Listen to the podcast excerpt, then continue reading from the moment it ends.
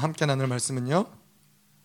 에베소서 4장 7절에서 12절 말씀입니다. 예, 에베소서 4장 7절에서 12절. 어, 제가 한 절 여러분들이 한 절 교독하도록 하겠습니다. 시작. 우리가 각 사람에게 그리스도의 선물의 분량대로 은혜를 주셨나니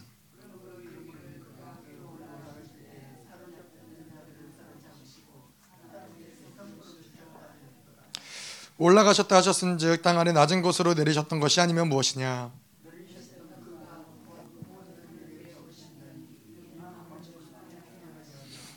그가 어떤 사람은 사도로 어떤 사람은 선지자로 어떤 사람은 복음 전하는 자로 어떤 사람은 목사와 교사로 삼으셨으니 이는 성도를 온전하게 하여 봉사의 일을 하게 하며 그리스도의 몸을 세우려 하심이라 아멘. 사실 에베소서에서 가장 중요하다라고 말하면은 또 중요하다라고 얘기할 수 있는 어, 구절이죠. 4장 11절. 예, 교회의 영광스러운 교회가 예, 그 교회에게 주신 그 시스템이 무엇이냐? 이 시스템을 통해서 교회가 영광스러워지는 것인데 사실 이 4장 7절부터 12절이 아니라 조금 더 갔어야 되는데 이 말씀이 너무 중요하기 때문에 또 이 말씀 풀어내다 보니까는 이 후반부까지 쭉 이어지기에는 너무 말씀이 길어질 것 같아서 일단은 12절에서 잘랐는데 뭐 모르겠어요. 11절에서 끊을 수도 있고요. 11절에서 끊고 12절을 다음 주에 붙일 수도 있고 그러긴 한데 하여튼 뭐 저희가 계속 말씀을 보고 있죠. 그래서 에베소서 여러분들 에베소서 말씀을 들으시면서 어떻게 좀 교회가 들어오세요. 교회가 무엇인지, 교회의 영광이 무엇인지, 하나님이 교회를 향한 하나님의 계획이 무엇인지 이러한 것들이 그냥 교회 하나만을 놓고 우리가 보는 게 아니라 하나님의 큰 그림 안에서 하나님의 크신 역사 가운데서 하나님이 교회를 세우시고 교회를 통해서 하나님이 하시고자 하는 것이 무엇인지 예, 하나님이 교회에게 무엇을 가장 또 중요하게 여기시는지 이 에베소를 통해서 저희가 봤잖아요. 그래서 에베소서를 또 알아가면 알아갈수록 왜 하나님이 이 모든 것들을 한량없이 교회에게 부어주시는지 왜 하나님이 일장에서 얘기한 것처럼 여덟 가지 복들을 하나님이 교회에게 이미 다 주시고 교회를 하나님이 세우신, 세우셨는지 이런 것들을 알 수 있는 거예요. 왜 이러한 것 이러한 하나님의 마음이 무엇인지 이러한 것들이 교회에게 왜 허락된 것인지 오늘 말씀을 보면서도 이 교회 시스템을 통해서 하나님이 교회를 어떻게 영화롭게 할 것인지 뭐 이런 것들을 계속 보는데 저희가 뭐 어, 쭉 봤죠. 1장에서 하나님 여덟 가지 복을 이야기하시고 그 복을 가지고 사도 바울이 기도하며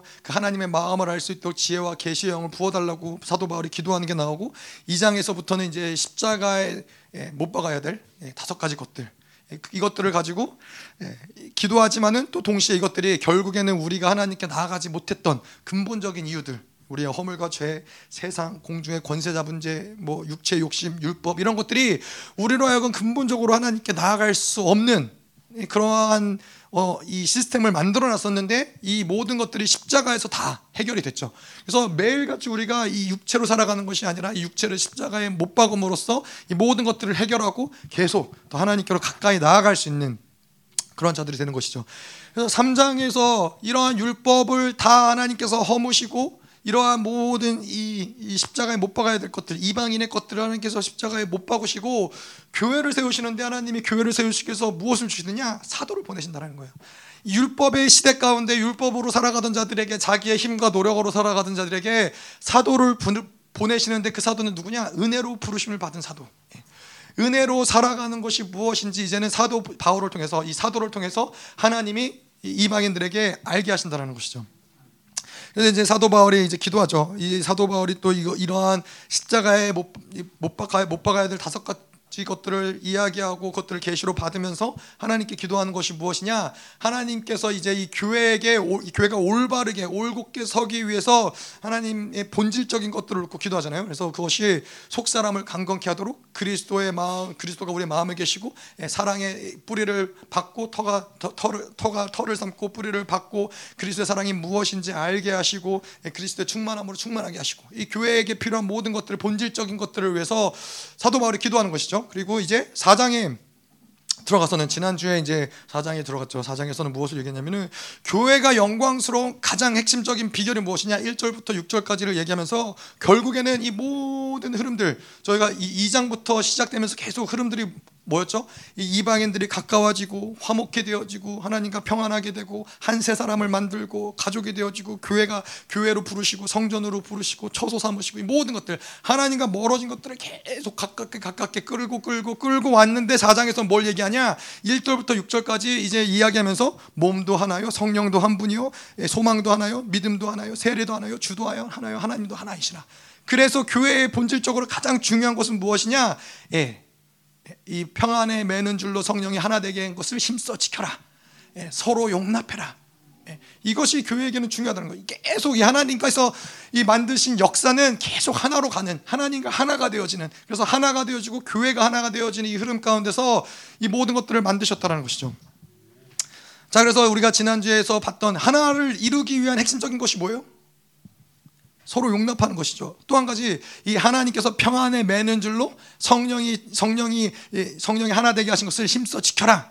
그것은 무슨 얘기냐면은 우리가 성령 안에서 살아갈 때 성령에 완전히 사로잡힌 받을 때 성령으로 충만할 때 성령을 바라볼 때 모든 교회 모든 성도들이 그럴 때 교회는 하나 된다는 거예요. 내가 저 사람과 하나 되고 내가 이 사람과 하나 되는 게 아니라 성령과 하나 될 때 교회는 연합되어질 수밖에 없다는 것이죠. 근데 반대로 이렇게 얘기할 수도 있어요. 내가 저 사람과의 뭔가 분리가 이어졌다, 분열이 됐다, 이간이 됐다. 다시 말해서 이거는 뭐냐면은 나와 저 사람의 문제가 아니라 나와 성령과의 문제가 생겼다라는 것이죠. 그래서 우리가 성령을 이야기하면서 하나에 대해서 이야기했는데 그래서 계속 하나를 강조하는 흐름 가운데서 4장 1절부터 6절까지 왔다면은 4장 7절부터는 약간 흐름이 달라져요. 여전히 하나를 강조하고 여전히 하나를 이야기하지만은 오늘 7절부터 이야기하는데 뭐라고 그러냐면은 각각 예, 각각을 이야기해요. 하나이지만은 그 하나 안에서의 각각이 중요하다는 거예요. 예. 예, 그런 이 무엇을 얘기하냐? 교회 안에서의 하나됨은 다르지만 예, 하나라는 거예요. 예, 마치 우리의 몸에 팔이 있고 다리가 있고 눈이 있고 이 모든 것들이 머리가 있고 다르지만은 머리 대신 그분과 다 연결되었기 때문에 이것은 하나라는 거예요. 예. 다 팔과 같이, 다 다리 같이, 다 눈과 같이 이렇게 모두가 다 일률적으로 똑같아지는 것이 교회 모습이 아니라 각각의 모습이 다르지만은 그리스도가 중심이 되어서 그리스도가 머리가 되어서 이것을 하나로 연합시킨다는 것이죠. 자, 그런데 우리가 보면은 그렇잖아요. 이 모두가 뭐 어디에 가나 하나됨, 교회됨, 아니 연합됨 이런 것은 어디서나 얘기를 해요. 학교를 가도 뭐 하나 되는 것이 중요하다. 뭐 기업에 가도 하나 되는 것이 중요하다. 뭐뭐 뭐 스포츠 팀들도 뭐 하나 되는 것이 중요하다. 어디에 가나 하나 되는 것이 다 중요해요. 그런데 왜 교회에서의 연합됨은 특별한 것일까요? 왜 교회가 하나 되면 왜 그것은 세상에서 말하는 하나됨과 구별되고 특별하고 다른 것이 있는 걸까요? 그 뭐 나라들도 그래요. 나라들도 예, 하나 되는 것이 굉장히 중요해요. 하나 되지 하나를 이루지 못할 때 나라는 무너질 수밖에 없는데 우리나라가 하나를 만드는 예, 중요한 하나로 이, 이 나라를 하나로 붙잡을 수 있는 하나로 엮을 수 있는 중요한 구심점이 뭐냐면은 우리나라는 단일 민족이라는 거예요. 예. 우리나라는 단일 민족인데 이 단일 민족이라는 그 흐름이 이 나라를 뭔가 하나로 엮을 수 있는 힘이 된다는 것이죠. 예, 중국 같은 경우는 뭐예요? 중국은 단일 민족은 아니에요.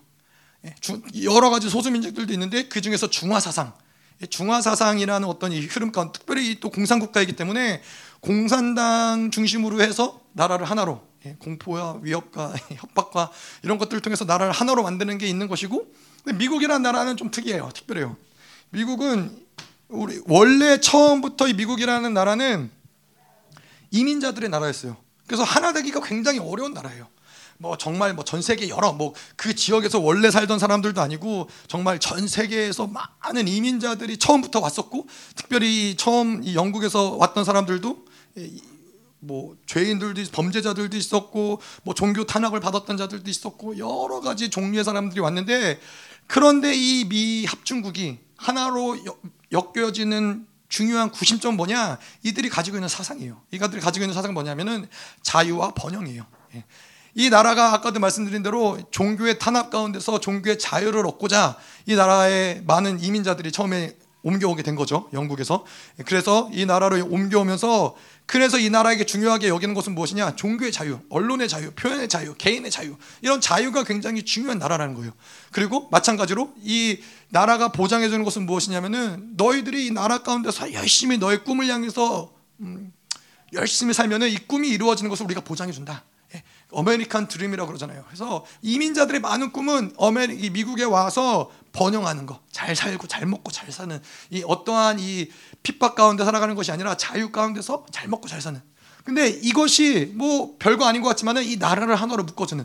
그래서 자유를 빼앗기지 않기 위해서 이 나라가 하나로 묶어지고 자유 그들이 이루어낸 어떤 경제적인 어떤 것들 안정 안정들을 빼앗기지 않기 위해서 하나가 되어지고 이 미합중국이 그렇게 하나가 되어지는 나라라는 것이죠. 자, 근데 마찬가지로 이 교회는 근데 무엇이 다르냐면은 교회는 이 나라들, 기업들, 뭐 이 연합을 이야기하는 하나됨을 이야기하는 많은 것들이 하지만은 이 교회는 이 연합을 이루는 그 중심이 무엇이냐가 중요하다는 거예요. 연합을 이루는 그 중심에 예수 그리스도가 있다는 거예요. 예수님이 계시고 성령님이 계시고 하나님이 계시는데 그분이 누구시냐? 그분이 바로 모든 만물을 창조하신 창조주시고 우리를 구원하신 구원자시고 그분이 젖는 자시고 예, 그분이 만왕의 왕이신 그분이 우리 모든 만물 가운데 중심으로 계시고 우리를 연합시킨다는 거예요. 그래서 하나님과 연합된 자들은 그리스도와 연합된 자들은 그 누구와도 연합되지 못할 리가 없다라는 거예요. 자, 왜냐하면은 뭐 이 미국이라는 나라는 그 미국이라는 그 땅 안에서 자유와 번영을 꿈꾸는 사람들 안에서 하나가 되어지는 그것이 어떤 이 제한과 한계가 있지만은 하나님을 믿는 자들, 예수 그리스도를 믿는 자들에는 그, 그들의 색깔이 무엇이든 인종이 무엇이든 그들이 가진 것이 무엇이든 이 모든 것을 다 초월할 수 있는 힘은 무엇이냐? 그분은 창조자시고 그분은 구원자라는 거예요. 그래서 우리가 연합될 수 있는 궁극적인 교회가 연합될 수 있는 궁극적인 근거는 무엇이냐? 예수 그리스도가 우리의 머리라는 거죠. 자, 그래서 음, 이 교회 가운데서도 마찬가지로 원수들이 계속 뭐 아까도 우리가 코스타리카의 영상을 봤지만은 계속 하는 것은 무엇이냐? 연합을 깨뜨리는 거예요. 예, 하나 되지 못하게 만드는 거예요. 그 계속해서 어떠한 것에 초점을 갖게 하냐면은 저 사람과 나는 달러. 예, 이 부분에 초점을 갖게 하면서 그 다름이 문제가 되게 만드는 거죠. 예, 사실 근데 오늘 말씀에도 봤지만은 결코 다른 것은 문제가 될 문제가 되어지는 영역이 아닌 거예요. 예, 저 사람과 내가 다르다라는 게 문제가 아니라 오히려 교회의 몸, 몸된 지체들에게는 서로의 다름이 서로의 연약함을 보강해 줄 수 있는 보충해 줄 수 있는 부분이라는 것이죠. 근데 원수들은 이것을 자꾸 똑같지 않은 게 문제가 되게 똑같지 않은 걸로 인하여서 시달리게 만드는 것이 원수의 흐름이라는 거예요. 자, 그래서 계속해서 이 교회 안에서의 어떤 다른 사람과의 다름이 문제가 된다. 누군가가 거부감이 생긴다. 이러한 부분들은 철저히 어디서 문제를 찾아야 돼요? 예, 내 안에서 문제를 찾는 거예요. 하나님은 분명히 교회 안에서도 뭐 지금도 그렇지만은 계속해서 이제 교회가 성장해 갈수록 하나님은 다른 사람들을 보낼 거예요. 나와는 나와는 제가 그 예, 기도하면서 하나님 그런 마음도 주시더라고요. 하나님이 이 광주 땅에서 어쩌면 한국 사람이 아닌 뭐 고려인들이나 뭐 왜냐하면 우리가 그 뭐죠 이제 연해주를 또 가서 이런 사역들을 할때 아, 고려인들을 여기서 잘 이렇게 훈련을 시켜서 글로 이렇게 또 보낼 수도 있겠다 그런 마음이 드는 거죠. 뭐 모르겠어요. 하나님이 어떤 사람들을 어떻게 보냈을지 모르지만은 그럴 때 고려인들이 왔을 때에도 그, 그들이 우리와 많은 부분이 다르고 다른 언어를 쓰고 그럴 수 있지만은 그들과 연합됨을 이룰 수 있는 근간은 무엇이냐? 그분 그들도 우리와 같은 믿음, 그들도 예수 그리스도를 머리로 삼는 자들이라는 것을 믿을 때 이 모든 것이 가능하다는 것이죠. 여러분들 우리가 어떤 교회가 될지 모르는 겁니다. 예, 나중에 이제 고려인들이 더 많아지면 이제 간판 열방교회 한글판 간판 떼고 예, 러시아어로 이렇게 간판을 붙일 수도 있는 것이고요. 그래서 어쨌건 하나님이 교회의 어떤 스케일을 가지고 계속 하나님이 확장해 가지고 넓혀가는 그러한 과정 가운데 있는데 그 가운데 중요한 건 무엇이냐? 우리가 좁아지면 안 된다는 거예요. 교회가 좁아지면 절대 안 된다는 거예요. 어떠한 사람이 와도 어떠한 민족, 어떠한 나라를 나라가 오더라도 그걸 품어낼 수 있는 그릇이 돼야 된다는 것이죠. 그래서 이 저희가 이 여섯 명을 보내시고 여섯 명이 각기 다르지만은 이것을 품어내는 훈련할 때 누가 와도 우리 연합됨 가운데로 이 우리의 흐름 가운데 그들을 그들을 끌어올 수 있는 거예요. 예, 영적 삼투합의 어떤 원리처럼 우리가 연합됨이 되지 못할 때는 오히려 그들의 영향력을 받을 수밖에 없지만은 우리가 하나 되고 연합되어질 때는 자연스럽게 이 교회 흐름 가운데로 예, 들어올 수밖에 없는 것이죠.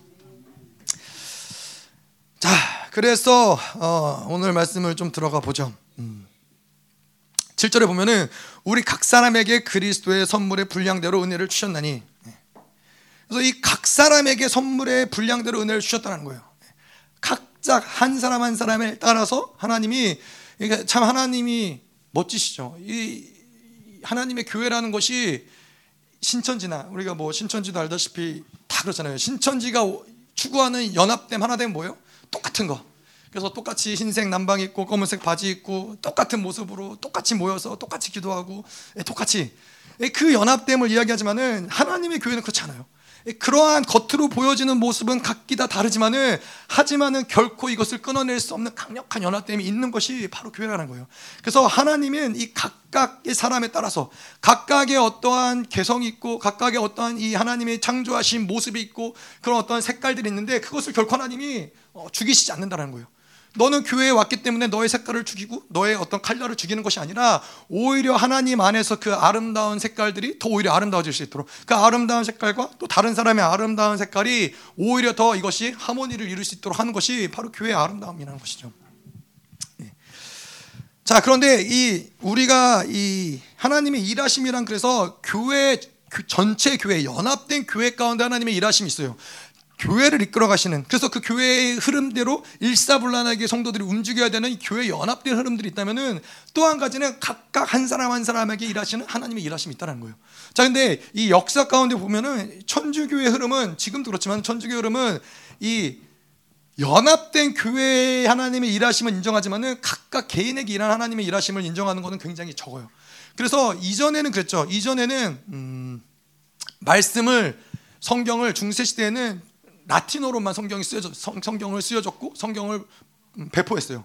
그래서 보통 이 평민들, 평민들은 라틴어를 모르는 평민들은 성경을 읽을래야 읽을 수가 없었어요. 그냥 교회에서 이야기하는 대로, 예, 신부가 이야기하는 대로 따라갈 수밖에 없는. 그래서 뭐 성경에서의 비진리들, 뭐 면죄부를 판다든가, 뭐 연옥을 이야기한다든가, 성경에 나오지 않은 이야기를 해도 그것을 알 수가 없었고 모르고 그냥 따라갈 수밖에 없었던.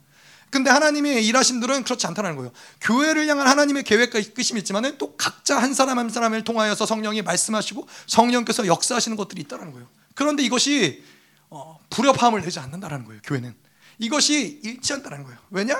하나의 성령, 한 성령 안에서 한 그리스도의 머리 된 그리스도 안에서 이 교회가 운행되기 때문에 한 사람에게 얘기하지만 그걸 모두에게 얘기하는 것이고 예, 저에게 이야기하면 성도들에게 얘기하는 것이 성령께서 다르게 일하시지 않는다는 것이죠. 자, 그래서 뭐 우리 뭐 이런 얘기들도 들어보잖아요. 뭐 국가를 위해서 나라를 위해서 개인이 희생을 해야 되는가? 여러분 어떻게 생각하세요? 국가가 존재하기 위해서는 국가가 없이 어떻게 개인이 있을 수 있겠어요? 국가를 위해서 개인이 희생을 해야죠. 라고 생각하세요? 어떻게 생각하세요? 아니 뭐 여러 가지 우리가 이런 것들 많은 이야기들을 듣지만은 하나님의 나라는 그렇지 않다는 거예요. 국가를 위해서 개인을 위해서 왕이신 예수 그리스도가 스스로 희생하셨다는 거예요. 그게 근본적으로 이 땅의 나라와는 다를, 다를, 다를 수밖에 없다는 거예요. 그런데 많은 교회들이 교회를 위해서 예, 성도들이 희생해야 돼. 개, 이 모든 교회의 어떠함을 위해서 개개인의 어떠함들이 희생돼야 돼. 물론 이게 틀리냐? 어, 다르죠. 아까도 이야기한 대로 우리가 따라가는 것은 예수 그리스도를 따라가는 거예요.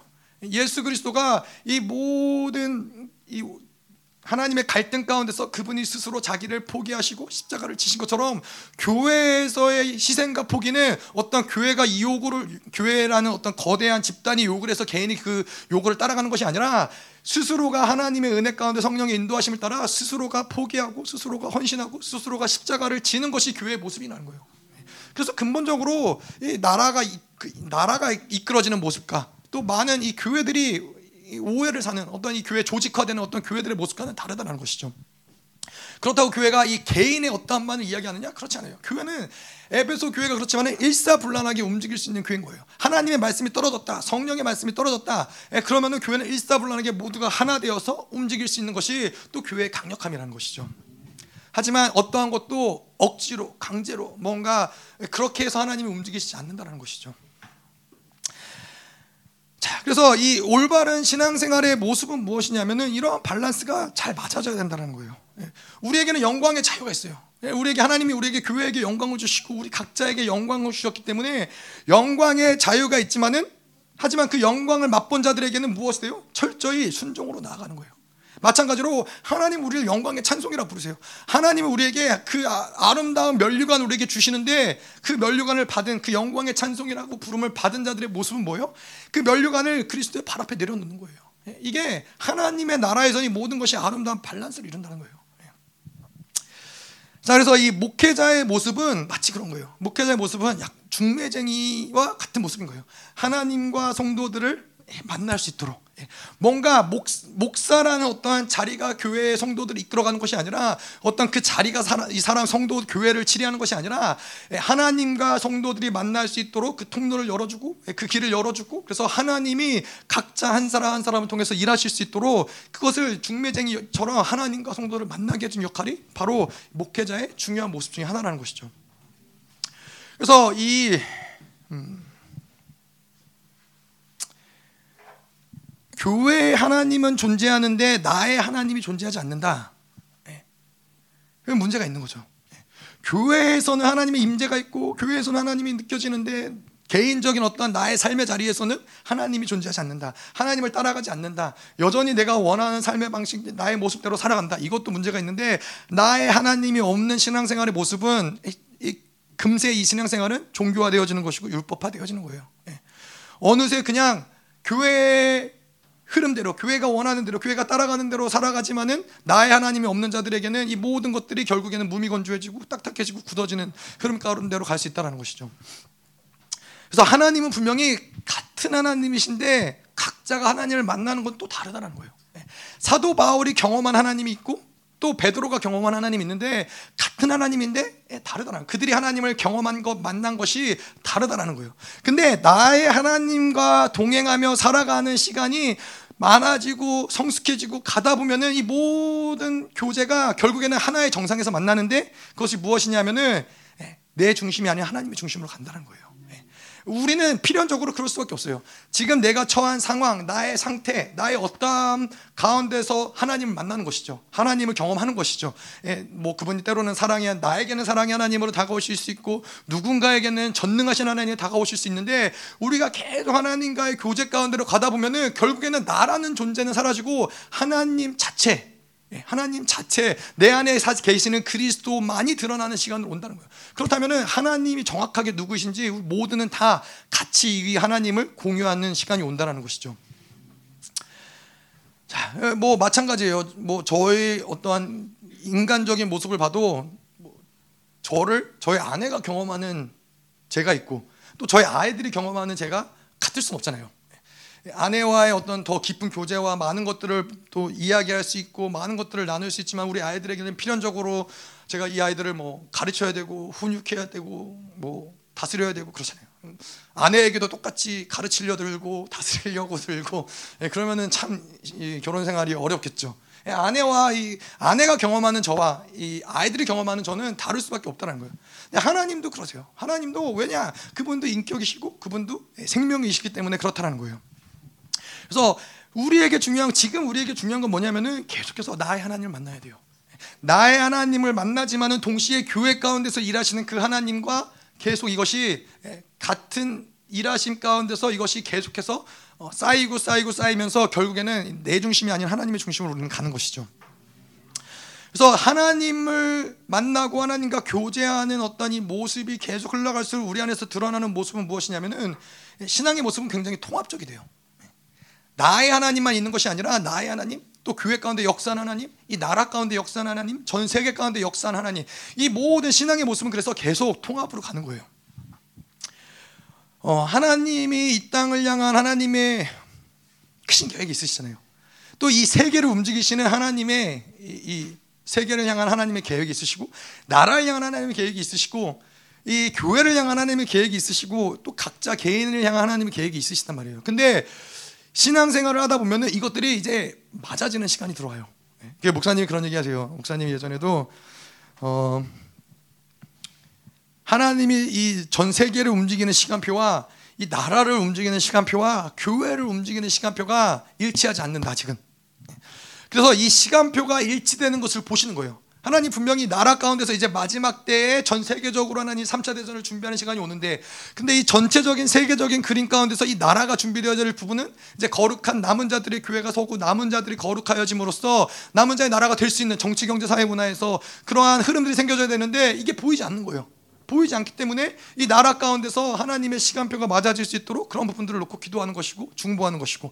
그런데 이 나라 가운데서 남은 자의 나라들이 서기 가운데 중요한 것이 또 열방 교회 또 우리 교회 가운데서 거룩하고 더 정결해지고 이 정, 정말로 하나님이 운행하심이 드러날 수 있는 그런 교회의 모습이 드러나야 되는데 또 이 부분이 아직은 뭔가 드러 하나님이 나라를 향한 계획과 맞아지는지 이러한 것들을 계속 조율을 하신단 말이죠. 우리가 이 신앙생활 하다 보면은 봐야 된다는 거예요. 그런 이 모든 그림 가운데서 저희가 뭐 어제 중보 때도 말씀을 드렸지만은 하나님이 이 땅 가운데 광주에 하나님이 교회를 세우신 하나님의 목적은 무엇인지 그리고 이 광주 교회 하나님이 세우신 목적과 전 세계의 하나님이 일하시는 하나님의 큰 그림 가운데서 가지고 계신 하나님의 이 일하심이 어떻게 맞아떨어지는지 이러한 것들이 신앙생활 하다 보면은 계속해서 더 넓어지고 통합되어진다는 거예요. 그냥 우리는 그냥 나 하나의 어떠함을 가지고 신앙생활 하기에는 하나님 우리를 너무나 큰 존재로 부르셨어요. 하나님 우리를 만왕의 왕의 후사로 부르셨고 모든 만물을 통치할 교회를 우리에게 맡기셨고 그렇기 때문에 나 하나가 아닌 계속 하나님과 기도가 깊어질수록 더 넓어지는 거예요. 아, 그러면 나의 인생이 해석이 되는 거야. 아, 하나님이 내 인생을 이렇게 하기 위해서 부르셨구나. 아, 하나님이 이 교회로 나를 부르시면 목적은 이것이구나. 이런 것들이 나 개인의 차원에서도 보이지만은 교회 차원에서도 전 세계 차원. 여러분 믿, 으세요 여러분 한 사람을 교회로 부르신 것은 하나님이 전 세계 가운데 마지막 때 하나님이 하실 어떠함이 있기 때문에 우리를 부르셨다라는 거예요. 이러한 부분들이 보여져야 돼요. 제가 그래서 어제 그제도 이야기한 것처럼 하나님이 광주 광주 땅을 통해서 이 저희 교회를 통해서 하나님이 이 나라를 이 마지막에 큰 그림 가운데 무엇을 하기 원하시는지 제가 이걸 놓고 기도했을 때 하나님이 어떤 마음을 주셨냐면은 하나님이 이 교회를 통해서 하나님 많은 리더들을 일으키기 원하신다고. 특별히 예, 뭐 모르겠어요. 이것이 통일의 통일을 이를 뭐 대통령을 세우실지 아니면 통일이 되고 나서 어떤 리더를 세우실지 이 땅 가운데 모든 분열과 이간과 상처와 아픔이 해결되어서 그 상처와 아픔을 해결한 누군가가 이 한반도 통일된 한반도를 다스릴 수 있는 그러한 리더를 배출할 수 있는 예, 그러한 어, 근간을 만드는 것이 바로 하나님이 우리 교회에게 부여하신 어떤 기름 부심이라고. 예. 여러분 하나님 일하심이 물론 아직 일어나진 않았지만은 멋있지 않으세요? 이 분열과 아픔과 한과 상처가 많은 이 땅 가운데서 이 한반도를 통합할 한반도를 이끌어갈 리더를 세우시겠다라는 것이 뭔가 하나님의 일하심이 특별한 그 기름 부심이 있는 것 같아요. 근데 그 중심에 누구를 세웠었느냐? 저희 교회를 세우셨다는 거예요. 이 교회에서 대통령이 배출될지 누가 알겠어요? 예, 그것도 통일될 통일 한국을 이끌어갈 대통령을 예, 제가 되려나? 아, 뭐 저는 예, 저는 아닌 것 같고요. 예. 근데 누군가 하나님이 그것 그것을 위해서 저희가 지금 싸우는 거예요. 이 이간되는 이 분열되는 이 땅 가운데 모든 상처와 아픔 이, 이것이 해결되고 이것을 풀어낼 때 이 땅 가운데서 진정한 이 땅을 이끌어갈 리더들을 하나님이 세우실 수 있다는 것이죠. 그것이 우리의 부르심이라는 거예요. 그래서 하나님을 만날수록 각각의 하나님도 만나지만은 이것이 통합되어서 나에게 일하시는 그 하나님이 전 세계를 이끄시는 그 하나님과 다르지 않다는 거예요. 예. 여러분 그래서 이 그래서 이 신앙생활과 영성은 재밌는 거예요. 나를 부르신 그 하나님, 나를 이끌어 가신 그 하나님과 지금 김민호 목사님을 이끌어 가시는 그 하나님과 동일하신 하나님인데 그 하나님이 다르지 않고 지금도 이, 이 우리의 만남을 통해서 뭔가 하나님이 만들어 가고 계시다라는 거예요. 예, 이것이 그냥 따로 분리되어서 역사하는 것이 아니라는 거예요. 여러분 그거 아시죠? 이 우주에서 지구 이 별이 하나가 폭파되어져서 없어지면은 우주의 질서가 다 달라지는 거예요. 한 사람 별거 아닌 것 같지만은 나비 효과라도 그러죠. 나비 효과라고 우리가 이야기도 하잖아요. 저기 어딘가에서 모를 그 나비가 날갯짓을 한번 친 것으로 인해서 저 지구 반대편에서는 태풍이 일어날 수도 있다는 거예요. 근데 여러분 한 사람 한 사람을 이 교회 가운데 부르셨을 때 하나님의 큰 계획에 어떠한 하나님이 계획하심 없이 우리를 부르셨겠냐는 거예요. 하나님이 어떠한 계획 없이 교회를 세우셨겠냐는 거예요. 그렇지 않다는 거예요. 하나님이 한 사람 한 사람 부르실 때는 그것은 하나님의 나라의 여파가 되는 것이고 하나님의 계획에 어떠한 영향력이 가는 것이고 그렇기 때문에 우리 한 사람 한 사람이 그만큼 하나님의 부르심 가운데 중요하다는 것이죠. 자, 그런데 오늘 말씀처럼 성령이 우리가 각각 한 사람 한 사람의 다름을 통해서 성령이 일하시고 성령의 만지심이 다르시고 성령의 말씀하심이 다르지만은 또한 이 성령께서 드러나심도 다른데 그것이 오늘 11절에 보는 것처럼 사도와 선지자와 복음 전파자와 양육자. 그렇게 하나님이 우리 가운데서 드러나심도 성령의 일하심도 다르다는 것이죠. 자, 8절 보도록 할게요. 그러므로 이르기를 그가 위로 올라가실 때 사로잡혔던 자들을 사로잡으시고 사람들에게 선물을 주셨다 하였도다.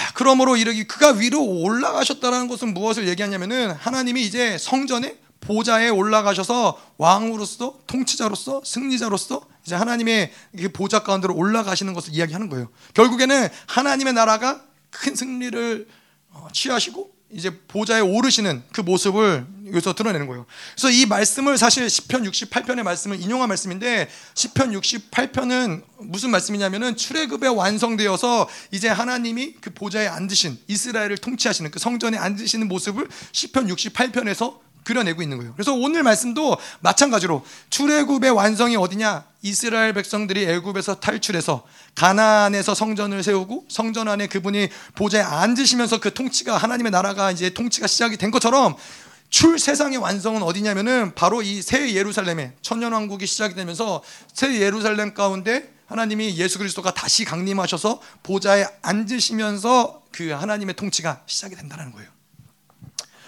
자, 그래서 이 계시록과 다니엘서를 보면은 이 하나님 예수 그리스도의 강림하심과 정년왕국의 시작되는 날짜에 비는 날짜가 있어요. 좀 날짜가 차이가 있어요. 근데 이 비는 날짜는 무엇이냐면은 예수 그리스도가 강림하시고 그리고 이 다시 보좌에 앉으시고 좌정하시고 통치하시기까지의 어떤 걸리는 시간을 어, 시간이 있기 때문에 이 시간이 아마 비어져서 나오는 시간일 것 같아요. 그래서 이 뭐 이스라엘도 마찬가지인데 교회도 교회는 사실은 어 우리가 아까도 이야기한 것처럼 출애굽의 완성은 예루살렘의 성전이 세워지고 하나님이 통치하시는 것이 출애굽의 완성이라면 출 세상의 완성은 예수 그리스도가 다시 강림하셔서 새 예루살렘에서 그분의 보좌에 앉으시고 전 세계를 통치하시는 것이 출 세상인데 그러면 교회는 무엇이냐? 교회는 이 시간 가운데서 하나님이 통치 이 세상을 다스릴 수 있는 통치권을 교회에게 주셨다는 거예요. 그래서 교회도 이 말라기서에서 보면은 뭐라고 나오냐면은 하나님께서 호련히 성전 가운데 교회 가운데 임하 신다는 거예요. 다시 말해서 교회가 세워지고 그 교회 가운데 하나님이 호련히 임하셔서 이제는 그 교회를 통해서 하나님의 통치하심이 드러난다는 것이죠. 그래서 교회는 반드시 하나님의 통치하심이 드러나야 돼요. 그래서 말씀이 선포되어지고 말씀을 이루시는 하나님을 경험을 하는 거예요. 하나님이 왕 만왕의 왕이신 그분이 교회 가운데 선포된 말씀이 성취되는 것들을 보면서 아 하나님이 교회를 통치하시는구나 이것을 아는 거예요. 아 이 교회가 하나님의 말씀이 교회를 이끌어가는구나 교회에게 주신 그 말씀이 나의 삶을 이끌어가는구나 이것을 보면서 아 하나님이 통치하시는구나 이것을 보는 거예요. 그것이 바로 하나님이 교회를 통치하시는 것이고 교회를 통해서 개인사, 민족사, 세계사를 통치하시는 하나님을 봐야 된다는 것이죠. 그래서 반드시 하나님을 기다리는 시간이 우리는 필요해요. 하나님이 교회 이 교회를 하나님이 통치하신다면은 교회는 반드시 하나님이 결정하시고 다스리시고 통치하시는 시간을 기다리는 것이 필요해요. 뭐 시간이 오래 걸린다는 얘기는 아니에요. 하지만은 뭐냐면은 나의 시간표대로 내가 생각하는 그 시간표대로 하나님이 움직이시지 않는다라는 것이죠. 그래서 우리는 늘 하나님을 기다릴 줄 알아야 되는 거예요. 그리고 내 기준과 내 판단으로 교회를 판단할 수 없는 거예요. 하나님이 이러한 많은 것들을 경험하게 하시고 또 알게 하시고 깨닫게 하시겠지만은 내가 교회의 어떠함들을 판단할 때는 많은 경우 우리는 그것을 옳다라고 여겨요. 아, 왜? 그 제가 많이 얘기했지만은 하나님 이건 교회 안에서 불공평한 거 아닙니까? 하나님 교회 안에서 이게 맞습니까? 라고 많은 질문을 던지, 던지지만은 하나님이 다스리고 하나님이 통치하는 교회는 내 기준과 내 방법대로 움직이는 것이 아니라는 거예요. 예. 그래서 이 교회 가운데서 계속해서 하나님의 일하심, 하나님의 통치하심을 바라보는 자들에게는 사실 하나님의 일하심을 기다릴 줄 알아야 되고 나의 판단과 나의 생각을 보류할 줄 알아야 돼요. 그래서 보는 거예요. 하나님이 지금은 당장은 보이지 않는데 어떻게 하나님이 치리하시는지 하나님이 통치하지 않는 교회라면 모르겠지만은 하나님이 통치하는 교회에서는 계속해서 우리가 기다리고 우리 생각을 포기하고 계속 그럴 그런 과정을 통해서 아 이것을 확증하는 것이죠. 하나님이 통치하시는구나. 아, 그런데 이뭐 음,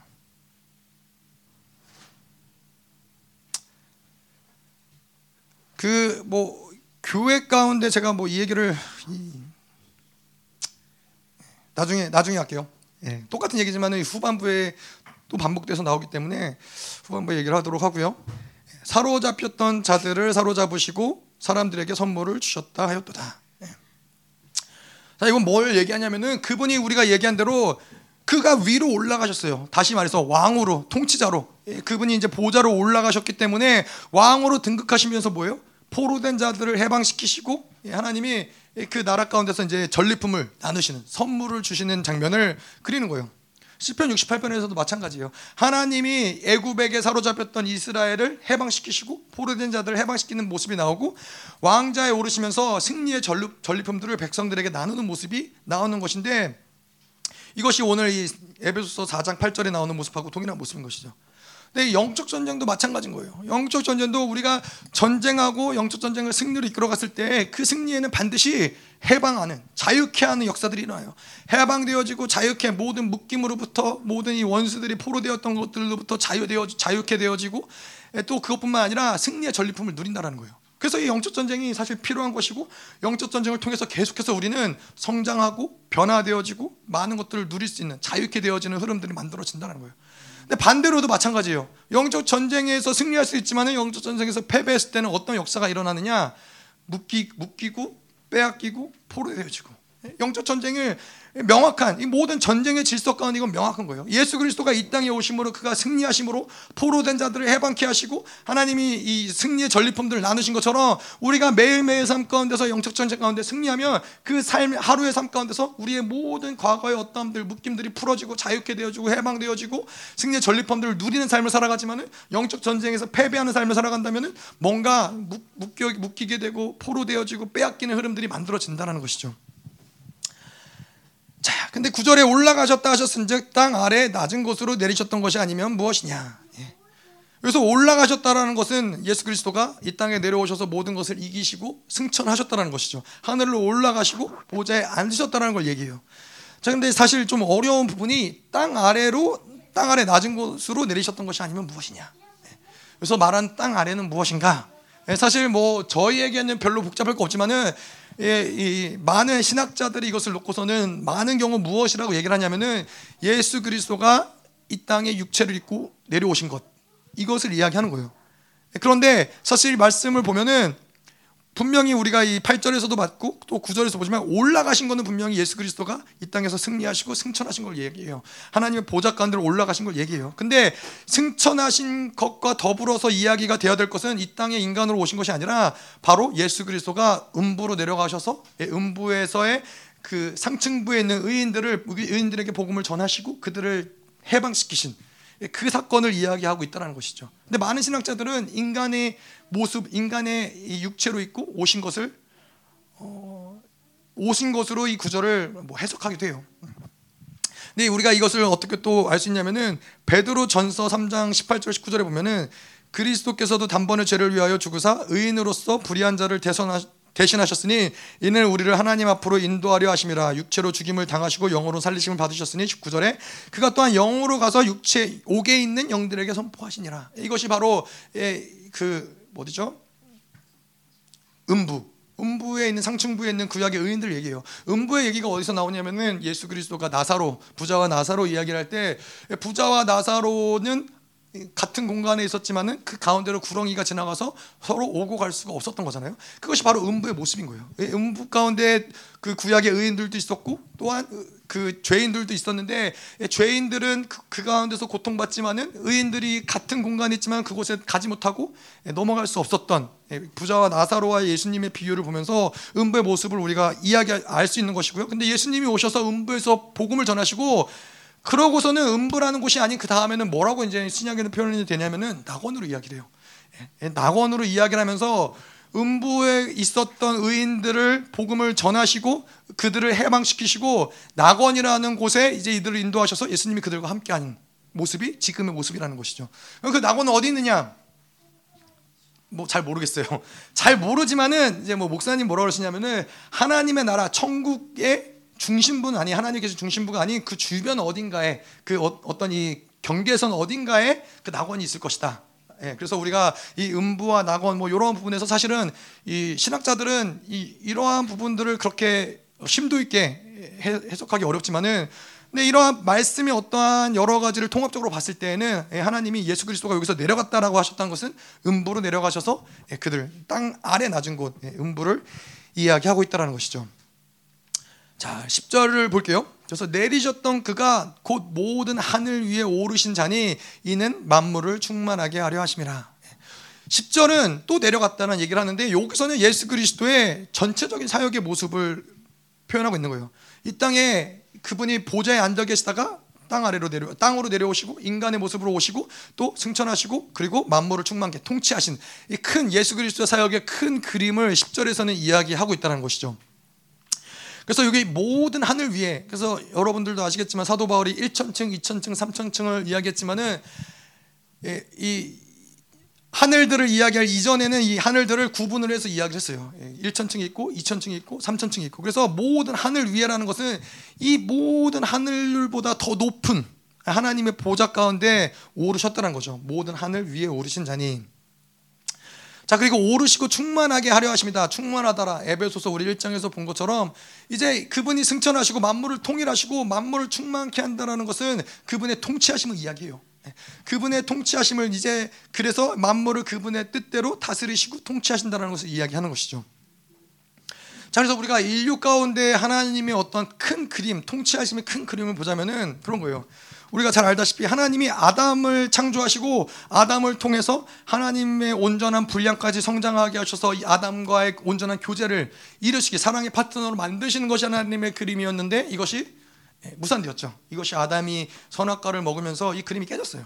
그림이 깨짐으로써 이제 하나님은 아브라함이라는 한 사람을 택하셨고 아브라함이라는 한 사람을 택해서 약속을 주시고 그 약속을 통해서 이스라엘이라는 나라를 세우셨고 그래서 하나님이 이제 이스라엘이란 나라를 통해서 하나님은 이제 전 세계를 만물을 통치하시고 제사장의 나라로서 이제 이스라엘 통해서 열방이 하나님의 백성이 될 수 있는 그러한 그림을 하나님은 가지셨죠. 그래서 뭐 그들을 출애굽을 시키시고 성전을 만드시고 보좌에 앉으시고 예, 모든 만물을 통치하시는 그것을 이루시려고 했지만은 이스라엘도 실패해요. 그러고 나서 이제 어떻게 돼요? 그러고 이스라엘이 실패하자 예수 그리스도가 이 땅에 오시고 예수 그리스도가 실패했던 인간이 실패한 그 자리에 오셔서 모든 것을 다 승리로 모든 질서들을 예수 그리스도가 완전히 뒤바꿔 놓으시면서 하나님의 완전한 승리를 이루신 거예요. 그게 오늘 이 8절, 9절, 10절의 말씀이잖아요.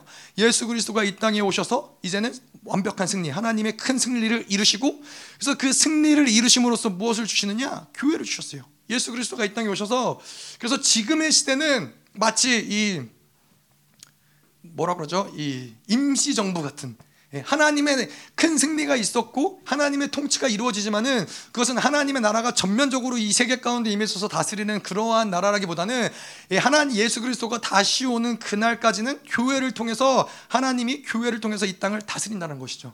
왜 하나님이 이미 승리하셨는데 바로 예수 그리스도가 이 나라 가운데 좌정하시고 다스리지 않으세요? 뭐 우리가 로마서에서 본 것처럼 예수 그리스도가 이 땅에서 십자가에서 죽으시고 승리 보좌에 오르시고 승리하시고 바로 하나님의 나라가 들어갔다면은 이 땅에서 원수들이 심판을 받았다면은 원수들과 함께 죽어야 될 영혼들이 너무 많은 거예요. 그 당시에는 하나님의 나라로 들어갈 수 없는 자들이 원수와 한편이 된 자들이 너무 많은 거예요. 그래서 이 2000년이라는 시간 또 더 되는 이 모든 하나님의 온전한 그 카이로스의 시간대까지 교회를 통해서 만물을 다스리시고 하나님의 백성들을 세우시는 것이죠. 예. 그러고서 이것에 하나님의 충분한 숫자가 채워졌을 때 하나님의 때가 되었을 때 하나님의 나라가 이제 완벽하게 다스리는 그때 천년 왕국이 되는 것이죠. 그래서 천년 왕국도 마찬가지인 거예요. 천년 왕국이라는 것은 무엇이냐? 이 예수 그리스도가 왕으로 좌정하셔서 천년 동안 이 지구 가운데 이 땅 가운데 왕으로 다스리시고 통치하시는 시간이 바로 천년 왕국인 거예요. 자, 그래서 이 그분이 이제는 왕으로 보좌에 앉으신 바 되어서 그가 원하는 바를 마음껏 교회에게 전리품으로 주실 수 있으세요. 뭐 그도 그럴 것이 하나님의 나라라는 어떤 이렇게 목사님이 김민호 목사님이 이제 가끔 그럴 때가 있어요. 내가 뭐 어, 어느 나라에 교회를 세울 때에는 생명 사역으로 뭐 열방 교회로 교회를 세울 때에는 열방 교회라는 간판을 달 때는 그거는 자기의 이름을 다는 거라고. 예. 그래서 열방 교회라는 어떤 그 이름을 다는 거라고. 근데 마찬가지로 하나님의 나라 이 땅 가운데 교회라는 것이 세워질 때는 그것은 하나님의 나라. 아까도 말씀 얘기 사모님 그런 얘기 하셨잖아요. 교회는 바로 하나님의 나라라고. 교회는 하나님의 나라인 거예요. 그래서 이 교회에게 하나님이 모든 것을 제공하지 않으실 이유가 없다라는 거예요. 능력이 필요하면 능력을 부여하시고 지혜가 필요하면 지혜를 부여하시고 아까도 이야기한 대로 1장에서 나온 여덟 가지 복들을 하나님이 부여하시는 이유는 뭐냐? 교회는 바로 하나님의 나라를 대표하는 거기 때문에 예, 교회가 죽으면은 교회가 만약에 이 땅 가운데서 죽어버리면 하나님의 나라도 실패하는 거예요. 이스라엘을 실패하는 것이 하나님의 나라 실패듯이 하지만 이제는 예수 그리스도가 오신 이후에는 더 이상 다른 소망이 없어요. 교회가 마지막 하나님의 소망인 거예요. 그래서 교회가 교회에게 하나님이 왕으로 등극하신 그분이 교회에게 모든 것들을 다 제공하시는데 많은 이 만물을 통치할 수 있는 모든 권세를 그분이 왕으로 보좌에 앉으신 바 되어서 예, 제한 없이 뭐 어떠한 이 방해 없이 모든 것들을 공급하실 수 있다는 것이죠. 자, 그런데 이제 이 8절에서 우리가 10절까지 봤는데 8절에서 저희가 이제 뭐 쭉 4장을 보다 보면 그렇잖아요. 4장 1절에서 6절까지 우리가 뭘 봤었냐면은 교회의 어떤 이 핵심적인 영광스러운 교회가 되기 위해서 핵심적인 중요한 것이 무엇이냐? 바로 교회가 연합됩니다. 하나 됩니다. 근데 이제 8절부터는 각각 하나님 7절부터는 각각 하나님이 그런 선물들을 교회에게 허락하셨고 성령의 선물을 주셨다라고 얘기를 했는데 갑자기 8절부터 10절까지는 제가 처음 볼 때는 뜬금없는 거예요. 아니 왜 갑자기 선물 얘기하고 하나님이 뭐 이렇게 성령의 선물을 부여하시고 교회의 하나됨을 얘기하시다 갑자기 예수 그리스도가 이 땅에 오셨고 뭐, 뭐 내려가셨고 올라가셨고 이 얘기를 왜 하나? 근데 이 8절부터 10절은 뭐냐면은 바로 이 7절과 11절을 연결시켜 주는 연결고리라는 거예요. 예. 그래서 7절을 다시 한번 보면요. 우리 각 사람에게 그리스도의 선물이 분량대로 은혜를 주셨나니 그리스도에게 그리스도를 통해서 분명히 하나님이 이 교회에게 선물을 주셨다는 거예요. 근데 8절에서 10절은 뭘 얘기하냐면은 이 선물이 어떤 선물이냐? 바로 창조 이래에 하나님이 이루신 가장 큰 승리를 얻으시고 왕으로 등극하신 그분이 주신 선물이 바로 무엇이냐? 4장 11절이라는 거예요.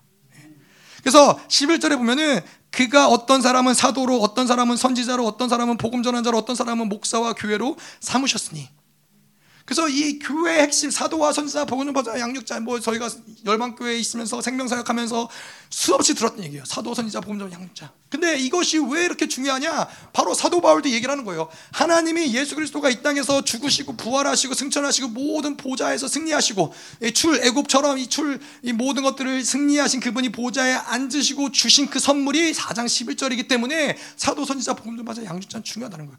교회에게 있어서 하나님이 주시고자 하는 가장 중요한 선물이 무엇이냐? 바로 4장 11절 사도 선지자 복음전파사 양수자라는 거예요. 근데 많은 교회들이 사도선 여러분들 다른 교회 다니시면서 사도선지자 복음 전파사 양육자가 교회 교회 꼭 필요하다라고 들어본 적 있으세요? 저는 저는 다른 교회 다니면서 들어본 적이 없어요. 사도 선지자 복음 전파자 양육자를 들어본 적도 없고 어떤 교회에서는 사도 얘기하면 이단이다. 선지자 얘기하면 이단이다. 뭐 이런 교회가 허다해요. 뭐 어떻게 예배소서 말씀을 풀어내는지 저는 잘 모르겠어요. 분명히 에베소 교회 초대교회에서도 뭐 에베소 교회뿐만 아니라 여러 교회들이 사도가 세워지고 선지자가 세워지고 양육자가 세워지고 뭐 교육 교육하는 가르치는 자가 세워지고 이런 많은 자들을 통해서 이 시스템을 통해서 교회가 구축이 되었는데 지금 많은 교회들은 이 가장 하나님이 예수 그리스도가 주시고자 하는 가장 핵심적인 선물을 이야기하지 않고 교회가 세워지고 있어요. 교회가 운행되어지고 있어요. 그래서 이 하나님이 교회에게 11절 하나님이 교회에게 주신 선물이고 이 시스템 없이는 교회가 영광스럽게 될 수 없다는 거예요. 교회는 영광스러운 교회는 교회는 이 시스템 없이는 교회를 이야기할 수 없다는 거예요. 자, 근데 이것이 너무나 당연한 이유는 뭐예요? 우리가 이제 사도선지자 복음전보다 양육자가 무엇인지를 보겠지만은 교회는 하나님의 말씀을 통해서 진리를 통해서 통치함을 받는 것이 바로 교회라는 거예요. 근데 사도선지자 복음전파자 양육자를 이 시스템을 세우는 것은 무엇이냐? 진리가 구축되어지고 진리를 통해서 방향성을 정해지게 되고 이 방향성에서 어긋나면은 이것을 다시 바로 잡아주고 이것을 가르치고 양육하고 진리가 온전히 운행되어질 수 있도록 만드는 시스템. 진리가 진리가 진리되게끔 만드는 시스템이 바로 이 사도선지자 복음전파자 양육자의 시스템이라는 거예요. 근데 이 시스템 없이 어떻게 교회가 하나님의 통치를 이야기할 수 있고 이 시스템 없이 어떻게 교회가 하나님의 교회로 하나님의 나라로 설 수 있느냐? 예, 이것은 가능하지 않다는 것이죠. 우리가 사도행전에 이것이 그냥 뭐 에베소 교회에 나오는 이야기가 아니라 안디옥 교회도 교회가 이 예루살렘 교회에서 교회의 어떤 하나님의 흐름이 예루살렘 교회를 중심으로 모든 사역이 이루어지다가 안디옥 교회로 이 흐름들이 옮겨진단 말이에요. 근데 이 안디옥 교회로 흐름들이 옮겨지면서 교회가 세워지자마자 드러나는 흐름들이 뭐냐면은 사도행전 13장 1절에서 2절 보면은 안디옥 교회에 선지자들과 교사들이 있으니 곧 바나바와 니게르라 하는 시므온과 구레네 사람 루기오와 분봉왕 헤롯의 젖동생 마니엔가 및 사울이라 13장 2절에 주를 섬겨 금식할 때 성령이 이르시되 내가 불러 시키는 일을 위하여 바나바와 사울을 따로 세우라 하시니 다시 말해서 이 사울과 바나바를 안디옥 교회 하나님이 사도로 부르시고 세우시고 예, 시므온과 루기오와 마나행 등 여러 사람들을 선지자 혹은 교사로 하나님이 세우셨다는 거예요.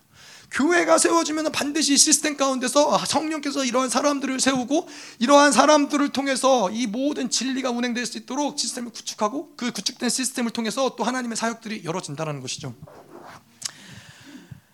자, 그래서 성령은 반드시 이렇게 운행하심을 통해서 사람들을 세워 사람들을 세우시고 사람들을 세우시는데 그분은 탁월하세요. 그래서 우리가 뭐 히브리서에도 보면 나 알고 또 예수 그리스도의 일하심이 그렇고 성령께서 우리의 보혜사가 되시고 우리를 뭐요? 하나님께 우리를 천거하시는 분이세요. 이 청구한다는 게 뭐요? 하나님 그, 그런 거 있잖아요. 이 사람 여기 이 사람 있습니다. 하나님 이 사람 좀 봐주세요. 이 사람 좀 써주세요. 하나님 이 사람 좀 받아주세요. 하나님은 계속 성령님은 계속 우리에게 하나님 앞에 우리를 천거한단 말이에요. 그렇기 때문에 성령이 역사하는 교회 가운데 있으면서 어, 세워지지 않는다. 그건 뭔가 문제가 있는 거예요. 뭐 베드로가 그랬고 사도 바울이 그랬고 야고보가 그랬지만은 성령이 그들 가운데 역사하면서 교회 가운데 그들을 역사하면서 베드로를 하나님이 복음 전파자로 세우기도 하시고 사도 바울을 사도로 세우기도 하시고 예, 야고보가 원래는 그렇게 대단한 사람이 아니었지만은 예, 예수님의 동생으로서 이제 교회가 세워지면서 예루살렘을 담당하는 사람으로 하나님이 세우신단 말이에요. 이렇게 성령께서는 반드시 사람들을 세워 나가세요. 예, 우리 교회에서도 계속해서 이 성령의 운행하심을 따라 여러분들 안에서도 사도 혹은 선지자, 복음 전파자, 양육자 아니면 뭐 네 가지 다 어떤 이런 흐름들이 만들어져야 되는 거예요.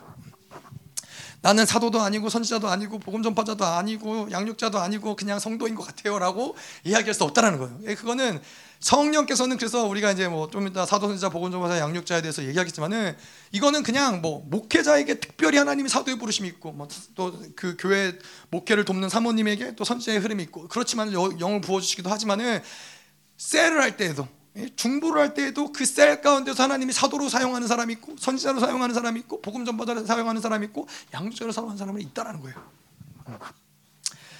자 그래서 우리가 이 오늘 말씀을 통해서 우리가 갈망해야 될 건 뭐냐면은 하나님 기름 부심이 교회 가운데 계속 부어질 수 있도록 하나님이 오늘 말씀을 통해서 사도의 영이 선지자의 영이 복음 전파자의 영이 양육, 양육자의 영이 계속해서 계속해서 풀어질지어다. 아멘. 자, 그래서 이 교회 시스템에는 사도, 선지자, 복음 전파자, 양육자 이것은 어떤 사람을 이야기하는 걸 수도 있고 어떤 직임을 이야기하는 걸 수도 있고 또 이것은 어떤 영의 체계를 이야기하는 걸 수도 있어요. 그래서 뭐 이 직임이라고 이야기하는 것은 뭐 특별히 목회자로 부름을 받은 담임 목회자로 부름을 받은 자들에게는 하나님이 진리를 구축하는 어떤 사명을 주셨기 때문에 그렇게 하나님이 직분으로 주실 수 있지만은 아까도 이야기한 대로 여러분들이 어떤 모임을 갖는다. 뭐 중보를 한다. 그럴 때에도 하나님이 그 영이 사도의 영이 누군가를 통해서 하나님의 진리를 구축하게 하시고 진리를 선포하게 하는 어떤 흐름들을 만들어 갈 수 있다는 것이죠. 자, 그래서 우리가 이 네 가지 사도 선지자 복음 전파자 양육자를 좀 볼 텐데요. 이 네 가지 시스템은 이 시스템 가운데서 한 영혼이 결국에는 이 몇 절이냐? 12절에 나오는 것처럼 그리스도의 몸을 세우는 데까지 이 시스템이 역사한다는 거예요. 그래서 이 시스템 안에 있으면은 한 영혼이 예수 그리스도를 닮은 그 장성한 분량까지 성장하는데 계속해서 이 시스템을 통해서 만나게 성령께서 어, 이 사도 선지자 복음 전파자 양육자를 만나게 하신다는 거예요. 예. 근데 이것이 순서가 중요하다는 거예요. 이 순서를 입각해서 하나님이 사도를 만나게 하시고 선지자를 만나게 하시고 복음 전파자를 만나게 하시고 양육자를 만나게 하신다는 것이죠. 첫 번째로 사도인데 사도는 무엇을 하는 사람이냐? 진리를 구축하고 예, 진리를 선포하고 진리를 세우고 구축하고 또 진리가 교회를 치리할 수 있도록 그 역할을 하는 사람이 바로 사도예요. 그래서 이런 사도에게 필요한 어떤 은사들은 뭐예요? 지식의 말씀이나 지혜의 말씀이나 이런 것들을 통해서 하나님의 말씀이 세워질 수 있도록 예, 그것이 예, 세워질 수 있도록 하는 것이 사도의 역할인 것이고요. 근데 이 진리를 세우고 구축한다는 것은 우리가 얘기했죠. 교회가 마치 교회는 곧 하나님의 나라인 것처럼 한 나라가 서기에는 뭐가 필요해요? 헌법이 필요한 거예요. 제가 뭐 미국의 역사도 보고 뭐 한국의 역사도 보지만은 나라가 세워지는데 헌법이 없이 그냥 나라가 세워지는 그런 나라들은 별로 없어요. 뭐 독재하는 나라가 아니고서는 반드시 우리나라도 광복 이후 나라가 세워지기 위해서 많은 사람들이 헌법을 만들기 위해서 많이 모여서 같이 헌법을 세우고 뭐 이런 역사를 만들고 뭐 미국에서도 마찬가지로 예, 나라가 세워지기 전에 이 헌법을 세우고자 많은 사람들이 모여서 같이 헌법을 예, 만든단 말이죠. 예, 뭐한 나라가 세워지는 것도 그런데 하나님의 나라인 교회가 세워지는데 진리가 없이 어떻게 이 나라가 이 교회가 세워질 수 있겠어요? 이, 이 교회는 반드시 그래서 이 헌법처럼 이, 이 진리란 무엇이냐? 이이 어, 법을 따라서 모든 질서가 세워지는 것처럼 진리를 따라서 그 교회 질서들이 세워진다는 것이죠. 근데 헌법과 이 법과 이 진리가 다른 건 뭐예요? 진리는 살아서 역사한다는 거예요. 살아서 역사하고 이것을 통해서 계속해서 뭐라 그러냐 능동적으로 계속해서 이 진리는 우리의 삶 가운데서 이 진리로 살아가기 위해서 모든 것들을 만들어 간다는 것이죠. 예, 헌법은 그렇지 않잖아요. 헌법이라는 어떤 기준을 세워놓고 어, 우리가 이걸 뭐 지켜야 될 걸 알지만은 지킬 수도 있고 안 지킬 수도 있고 물론 이것이 뭐 안 지키다 보면은 걸려가지고 경찰한테 이제 뭐 끌려갈 수도 있지만은 안 걸리면 그만인 거잖아요. 근데 이 진리가 운행하는 교회는 그렇지 않다는 거예요. 예, 진리가 운행하는 교회는 내가 이 하나님의 진리를 벗어나서 그냥 내 마음대로 살아가는 것을 여러분들이 뭐 저를 속일 수 있고 다른 사람들을 속일 수 있지만은 진리가 성령이 운행되는 교회에서는 그거를 속일 수 없다는 거예요. 예. 성령이 반드시 그러한 진리가 역사에서 그래서 히브리서에서 이야기한 것처럼 말씀은 예, 검이 되어서 계속해서 우리의 혼과 육과 골사 이거 모든 것들을 다 쪼개는 역사들을 진리는 만들어낸다는 것이죠. 자 그래서 이, 이 진리 하나님의 말씀이 세워지면은 이 말씀을 따라서 계속해서 성령이 교회를 통치하시는 거예요. 그래서 아까도 이야기한 대로 여러분들이 뭐 어느 교회를 가든지 어느 교회를 가셔서도 참 교회 목사님이 그러시죠. 뭐 교회를 뭐 만약에 이 교회를 떠난다면은 반드시 확증해야 될 거는 참 교회를 가는 것이 중요하다. 근데 참 교회란 무엇이냐? 아까도 이야기한 대로 진리가 세워지고 그 진리를 따라서 하나님이 다스리시고 성령이 운행하는 그 교회가 바로 참 어, 교회라는 거예요. 그래서 말씀이 운행되는데 그 말씀이 내 삶 가운데 아무 영향력이 없다. 예, 말씀이 선포되는데 그 말씀과 이 교회가 운행되는 운영되는 어떤 모습이 다르다. 예, 그러면 그것은 참 교회가 아닌 거예요. 말씀을 따라서 뭐 우리가 노력해요. 말씀을 따라서 아, 이 말씀대로 내가 살아봐야지. 물론 그렇게 살려고 애쓰는 부분들이 있지만은 하나님이 통치하신다라는 거예요. 예, 그래서 진리가 선포되어졌는데 그 진리가 만약에 우리 삶 가운데 어긋나는 부분들이 있다면은 성령께서 이것을 회개케 하세요. 아, 내가 이 보지 못했던 나 이게 죄인지 몰랐는데 말씀의 빛이 비춰지니까는 아, 이게 죄구나. 이것을 가지고 회개하게 하시고 또 그러한 영역들을 변화시키시고 우리를 우리로 하여금 성장시키시고 이것이 말씀이 성령의 진리가 구축되어지고 진리가 살아있는 교회의 모습이라는 것이죠. 그래서 이 사도에게는 반드시 또한 필요하기 필요한 것이 무엇이냐면은 진리를 세우고 구축하기 위해서 이 교회 가운데 진리를 세우기 위해서는 예레미야에서 이야기한 것처럼 심고 뽑고 파괴하고 건설하고 심고 이 거두는 역사들을 만들어낸다는 거예요. 돌파의 역사들을 만들어낸다는 거예요. 뭔가 이, 이 진리가 세워져야 되는데 진리가 세워지기 위해서 뭔가 단단한 돌이 있다. 그럼 그것을 뽑아내야 되고 그것을 파괴해야 되고 그것이 파괴되어진 그곳에 또 뭔가 하나님의 말씀을 심어야 되는 것이고 세워야 되는 것이고 이것이 사도의 역할 중에 하나라는 거예요. 자, 그래서 이렇게 교회 안에 사도가 이 말씀을 선포함으로써 교회 안에 진리가 세워지고 구축이 되면은 그 다음에 무엇이 이루어지느냐? 이 진리가 성도들 안에서 세워질 수 있도록 이것이 사도의 권세로 사도권을 통해서 하나님이 성도 안에서의 진리가 구축되어질 수 있도록. 그래서 이것이 교회가 진리를 선포하고 내 안에서도 진리가 세워졌기 때문에 계속해서 하나님의 운행하심을 따라서 살아갈 수 있는, 있다는 것이죠. 근데 반대로 사도권이 세워지지 않은 교회의 모습은 무엇이냐면은 교회 안에서의 세상의 질서, 세상의 기준, 세상의 흐름들을 따라서 교회가 예, 운행이 되는 거예요. 음? 다시 말해서 세상의 질서나 어떤 가치관을 통해서 그것이 교회가 치리가 되는 거예요. 뭐 그런 교회들 있잖아요. 세상에서 잘 나가는 사람들이 교회에서도 잘 나가고 세상에서 뭐, 뭐 그런 교회들 있더라고요. 뭐 장로 되고 권사 되고 그러려면은 예, 얼마를 내야 되고 뭐 얼마를 헌금을 얼마 이상을 헌금을 해야 장로가 되고 권사가 되고 뭐 그런 얘기 있더라고요. 가끔 김민호 목사님도 그런 얘기 하세요. 장로 되려면은 어, 몇 천만 원 가져오라고 뭐 그런 얘기 하시지만은 예, 그렇게 장로 되신 분은 없어요. 예, 세상에서는 이 왜냐하면 교회가 하나님이 다스리고 하나님이 통치하고 진리를 통해서 하나님의 질서가 세워지는 것이 아니라 세상의 질서, 세상의 가치관, 세상의 기준이 교회의 기준이 되기 때문에 세상에서 잘 나가는 사람이 교회에서도 잘 나가게 되는 것이고 세상에서 존귀한 사람이 교회에서도 존귀한 사람인 거예요. 근데 하나님의 질서가 하나님의 진리로 세워진 사람은 그렇지 않아요. 예, 철저하게 하나님이 원하시는 그러한 사람들이 하나님께서 세우 직분을 직분자로 맡기시는 것이고 사역자로 맡기시는 그들 그들의 어떠한 뭐 상황과 현 상태와 그의 그들의 가진 것과 상관없이 하나님이 그렇게 다스리시고 통치하신다는 것이죠. 자, 그래서 이 교회 안에서 이렇게 하나님의 다스리시고 통치하심이 보이지 않는다. 마치 교회의 기준이 세상의 기준인 것 같고 하나님 통치에 보이지 않는다. 그럼 뭐요? 그 교회 하나님의 통치하심이 없는 교회는 뭐요? 그건 교회가 아니라는 거예요. 그 하나님의 나라가 아니라는 거예요. 하나님의 나라가 왜 하나님의 나라예요?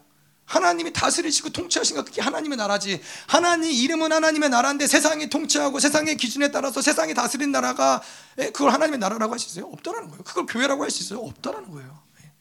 예. 그래서 우리는 저 제가 늘 깨어서 기도하는 건 뭐냐면 하나님 성령이 성령님이 이 교회를 다스리시고 통치하셔야지 예, 뭔가 나의 기준, 세상의 기준, 나의 어떠함이 이 교회를 다스리지 않게 해달라고. 그것이 교회에 있어서는 정말 중요한 거예요. 우리의 그 교회뿐만 아니라 우리 각 한 사람 한 사람에게도 중요한 게 뭐예요? 내가 나의 인생을 책임지고 다스리고 내가 치리하는 것이 아니라 그거는 내 나라, 내 왕국이지 하나님의 나라가 아닌 거예요.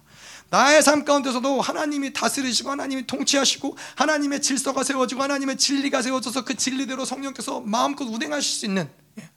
그래서 아까도 이야기한 대로 우리 안에서 성령의 운행하심이 제한된다. 예, 성령의 어떤 말씀하심을 뭔가 내가 거스렸다. 예, 그러면은 이것을 철저히 회개해야 되는 거예요. 그분의 나라가 세워지기까지는 계속 이것들을 회개하고 엎드리고 그 질서대로 모든 것이 운행될 수 있도록 계속 이것을 쪼개는 작업을 해야 된다는 것이죠. 자, 그래서 이 특별히 담임 목사에게는 이 사도 필요한 것이 무엇이냐? 사도의 영을 받고 하나님의 말씀을 선포하고 교회에서 그 진리를 구축하는 것이 담임 목사에게 중요한 거예요. 그래서 이, 이것을 보면서 이 담임 목사도 뭘 해요? 이것을 진리가 세워지고 이거 통치하는 걸 보면서 아 성령이 운행하시는구나 진리를 따라 성령이 운행하시는구나 말씀을 따라 하나님이 일하시는구나 이 하나님이 다스리시는구나 이것을 늘 확인하고 있어야 되는 거예요. 자 두 번째로는 사도에 대해서 이야기를 했고 두 번째는 뭐예요? 선지자죠. 선지자는 사도가 말씀을 선포하면 선지자는 말씀의 방향성을 제시하는 거예요. 그래서 이 선지자에게 필요한 어, 영분별은 뭐가 있어요? 은사는 뭐가 아, 잘못 얘기했네요. 은사는 뭐가 있어요? 영분별이라는 것이죠. 예, 선지자에게는 영분별이 굉장히 필요한 은사라는 거예요. 자, 근데 이 순서가 중요하다는 것이 무엇이냐면은 어, 누군가 교회에 왔는데 사도를 만나기 전에 뭐 만났다는 표현은 뭐 개인적으로 만났다는 게 아니라 사도가 진리를 구축하고 진리를 세워 나가는 요 작업 전에 선지자를 만나는 것이 별로 큰 의미가 없어요. 그것이 뭐냐면 누군가가 와서 뭐 선지자에게 예언을 듣고 뭐 영분별을 하고 이런 것이 별로 큰 의미가 없는 것은 무엇이냐면은 진리가 세워지지 않은 그 질서 가운데서는 어떤 예언을 들어도 별 의미가 없다는 거예요. 어, 왜냐? 그러면 그런 누군가에게 하나님의 방향성을 얘기할 수 있죠. 뭐 당신을 향한 하나님의 방향성 이, 이 이것입니다라고 이야기할 수 있지만은 그 사람에게는 그 방향성을 따라서 나아갈 수 있는 힘이 없는 거예요. 진리가 구축되지 않았기 때문에 여전히 세상의 기준, 여전히 세상의 방법, 여전히 세상의 원하는 흐름 가운데 있기 때문에 하나님의 방법을 따라갈 수 없다는 거예요. 제가 예전에도 이 미국에 있을 때도 뭐 청년들 청년들 저희 교사들하고 함께 하나님의 음성 듣기 뭐 이런 걸 같이 했었거든요. 같이 모여서 하나님의 감동을 듣고 음성을 듣고 또 음성을 나눠주고 이런 얘기를 했는데 그러다 보니까는 이제 청년들이 와서 가끔 이제 물어볼 때가 있어요. 내가 이렇게 이렇게 하려고 하는데 하나님의 뜻이 뭐냐고. 이러 이거를 A를 해야 될지 B를 해야 될지 모르겠다. 하나님의 뜻이 뭐냐? 재밌는 건 뭐냐면은 그래서 저 감동을 들어서 이제 같이 저희 사모랑 같이 감동을 듣고 감동을 나눠줘요. 아, 하나님이 지금 너에게 원하시는 거는 A다. 근데 재미난 건 뭐냐면은 이 친구가 그러 놓고서는 B를 선택해요. 그래서 저희는 이제 아니 어차피 B를 갈 거 뭐하러 물어보나. 근데 이 이런 진리가 구축되지 않은 상태에서는 내가 백날 하나님의 음성을 듣고 백날 예언을 들어도 어떻게 해요? 내가 원하는 걸 한다는 거예요. 하나님의 음성을 듣고 예언을 듣는 게 별로 큰 의미가 없는 거예요. 그래서 뭐가 이 순서가 중요하다는 거예요. 진리가 구축되고 예, 진리가 진리로서 세워질 때야 비로소 이제 그 진리를 통한 예언의 어떤 하나님 방향성들이 선지자를 통해서 선포될 때 그것을 따라갈 수 있고 그것을 순종할 수 있는 힘들이 그 안에서 생겨난다는 것이죠. 자, 그래서 이 선지자라는 것은 사도권 아래, 그 질서 아래에서 움직여져야 되는 거예요. 영적 질서 아래에서. 그래서 목사님이 늘 그런 얘기 하세요. 뭐, 예중보에서 뭐 선지자들이 모여서 감동을 듣고 뭘 해도 예. 뭐 예언을 하고 뭘 해도 예, 별로 상관없으세요. 그러니까 너희들은 아무리 얘기를 해도 뭐 나는 내가 길 간다. 예, 그런 목사님의 자부심 뭐냐면은 자기는 어떠한 세계에서 내놓으라 하는 선지자가 와도 나는 어, 내가 그 위에 있다. 왜냐하면 질서 자체가 사도가 있고 선지자가 있기 때문에 그렇다는 거예요. 자기의 어떤 진리가 진리의 방향 진리를 선포해야지만은 그 안에서 방향성이 지, 세워지는 것이지 예, 뭐 선지자가 세워지고 사도가 세워지는 그런 법은 없다라는 것이죠. 그래서 선지자가 있지만은 사도의 권한은 무엇이냐? 이 그래서 제가 봐도 예종부가 여러 가지 예언을 하지만은 그 예언을 듣고 결국에는 어떤 선택을 내는 것은 사도에게 주어지는 어떤 질서의 흐름이라는 것이죠. 저희 교회도 마찬가지죠. 예, 아무리 저희 사모님이 탁월하게 여러 가지 예언을 하고 영분별하고 여러 가지 얘기를 할 수 있지만은 마지막 궁극적인 결정권은 누구에게 있다? 예, 하나님에게 있다. 예, 하나님이 사도에게 그러한 모든 결정을 하시고 그래서 이 질서 안에서 모든 것들이 움직이게 하신다는 거예요. 근데 이게 굉장히 중요해요. 여러분들 뭐 이런 어떤 성 뭐 성령 운동, 뭐 은사 운동, 은사 운동하는 교회가 많은 경우 무너지는 이유가 무엇이냐? 이 질서가 온전하게 세워지지 않았기 때문이에요. 진리를 세우는 그 사도권이 세워지지 않았는데 뭔가 어떤 이 은사의 은사적인 사역들이 드러난다. 그러면 반드시 은사들이 말썽을 일으킬 수밖에 없고 교회가 이 무너질 수밖에 없고. 그래서 그렇잖아요. 이 성도로서 뭐 목사님이 좋긴 하지만은 목사님이 또 뭐 훌륭하고 뭐 존경하긴 하지만은 뭔가 은사 사역을 하는 누군가에게 더 귀가 솔깃하고 거기가 하나가 되면은 반드시 교회는 그렇게 분열이 되어지고 그렇게 교회가 나눠질 수밖에 없다는 거예요. 그래서 이 사도권이 세워지지 않았는데 은사가 운행되어진다 굉장히 위험한 것이죠. 진리가 교회 안에 진리가 구축되어지지 않았는데 그 기준이 서지 않았는데 그 도로가 깔리지 않았는데 은사가 운행된다. 이건 굉장히 위험한 일이라는 거예요. 그래서 목사님이 뭐 늘 얘기하시는 게 뭐 이 교회에 소속되지 않고 상 하나 깔아놓고 예언하는 권사님들, 뭐 예전에 뭐 그런 권사님들 많잖아요. 뭐 기도원 원장들 다 굉장히 위험하다는 거예요. 굉장히 미혹되기 쉽고 혼미되기 혼미하기 쉽고 굉장히 하나님이 원하시지 않는 어떤 이런 사역들을 해나간다는 것이죠. 자, 그래서 이 뭐 마찬가지로 우리 교회도 마찬가지지만 사역 가운데서 어떠한 이 선지자들은 방향성을 계속 어, 제시하는 것이죠. 그래서 예를 들어서 뭐 열방교회 같은 경우 뭐 충주 집회가 있다. 그러면 목사님이 자, 이 충주 집회 때 하나님이 이런 말씀을 선포할 것이다. 라고 말씀을 선포할 것을 결정을 내리시면은 선지자들이 그럼 그 말씀 가운데서 성령님이 어떻게 이 집회 가운데 역사하실 건지를 음성을 듣는 거예요. 이 질서 가운데서 이 모든 사역의 방향들이 정해지고 사역의 흐름들이 보여지고 사역, 어떤 하나님의 일하심의 그림들이 그려지는 거예요. 자 또한 이 선지자에게 또한 이 뭐 이런 교회적인 것뿐만 아니라 한 영혼에게도 방향을 제시한다는 거예요. 그 진리가 선포되어지고 그 진리를 따라서 그 영혼이 가야 될 그 방향성을 선지자가 그 방향성을 제시한다는 것이죠. 그래서 뭐 어떠한 뭐 사명이 있는지 어떠한 사역으로 부름을 받았는지 뭐 지금은 멈춰 서야 될 것인지 기다려야 될 것인지 뭐 계속 뭐 전진해야 될 것인지 모든 것들을 선포된 진리 가운데서 선지자는 그 방향성을 제시한다라는 것이죠. 네, 그래서 이 사도와 선지자가 서로 친하지 않으면은 참 여러 가지 복잡한 일들이 있겠죠. 예, 그래서 뭐한 교회에서 뭐 특별히 목사를 사도로 부르시고 뭐그 부인을 예, 사모를 어, 선지자로 세우셨는데 사도와 선지자가 안 친하다, 맨날 치고받고 싸운다 그러면은 방향성이 진짜 우후죽순 예, 뭐 어떻게 가닥을 잡을 수 없겠죠. 그래서 사도와 선지자는 하나 되는 것이 굉장히 중요해요. 한 질서 안에서 한 진리 안에서 한 성령 안에서 하나 되어지는 것이 굉장히 중요하다. 여러분들은 걱정하실 필요 없습니다. 사도가 이 넓은 마음으로 선지자를 품고 있기 때문에 예, 조금도 걱정하실 필요 없습니다. 예. 자, 근데 이 선지자는 방향성을 제시하지만은 뭐 특별히 또 저희 가운데도 이제 선지자로 하나님이 세우시고 또 그 가정 가운데서도 하나님이 선지자의 역할을 하게 하시는 뭐 또 그런 역할들 있잖아요. 근데 선지자에게 중요한 선지자는 내비게이션이 아니에요. 방향을 제시하는 내비게이션이 아니라 선지자가 방향을 제시한다는 것은 무엇이냐면은 하나님의 마음을 안다라는 거예요. 그 상황, 에 대해서 그 사람에 대해서 그 어떠한 나라에 대해서 그 사역에 대해서 부어지는 하나님의 마음을 알기 때문에 하나님의 마음을 품고 하나님의 마음이 가진 자들에게는 크게 드러나는 거예요. 아 하나님이 일하심이 이렇구나. 아 그 영혼을 향한 하나님이 일하신 방향성이 이렇구나. 이게 드러나는 것이 바로 선지자형인 거예요. 그래서 하나님의 마음을 아는 거예요. 선지자는 필연적으로 하나님의 마음을 알아야 되고 하나님을 철저하게 사랑해야 되고 영혼들을 사랑할 때 비로소 이런 선지자적인 색깔이 온전하게 드러날 수 있다는 것이죠. 아멘. 그래서 오늘 말씀을 들으면서 여러분들 한번 쭉 자신을 한번 쭉 보세요. 아 나는 나는 사도의 흐름이 있구나. 나는 선지자의 흐름이 있구나. 나는 복음 전파자의 흐름이 있구나. 나는 양육자의 흐름이 있구나. 이런 것들 한번 쭉 보시면서 이런 것들을 갈망하세요. 하나님 제 안에 어떤 사도적인 흐름들이 더 명확하게 드러날 수 있도록 선지자적인 흐름이 더 명확하게 드러날 수 있도록 예, 그런 것들을 계속 갈망하시는 것이 중요해요. 자 그래서 이 열방교회 같은 경우는 열방교회 오면은 일단 일단 방향성이 무엇이냐? 백수가 되는 것이 일단은 많은 경우가 방향성이에요. 백수가 되는 것이 방향성인 이유는 목사님이 그냥 아니 뭐 때려쳐라. 예, 그런 그러한 이유 중에 하나는 무엇이냐면은 우리가 이 아까도 이야기한 대로 주님의 하나님이 우리를 향한 방향성을 기다리는 시간인 거예요. 그게 그 시간이. 하나님 우리를 어떻게 인도하길 원하시는지 그 시간을 통해서 뭐요? 우리 안에 진리를 구축하는 시간인 거예요. 예. 그러면서 또 한 가지 일어나는 일이 뭐예요? 예, 진리로 살지 못했던 그 방향성을 잃어버리고 살았던 것들을 회개하는 시간인 거예요.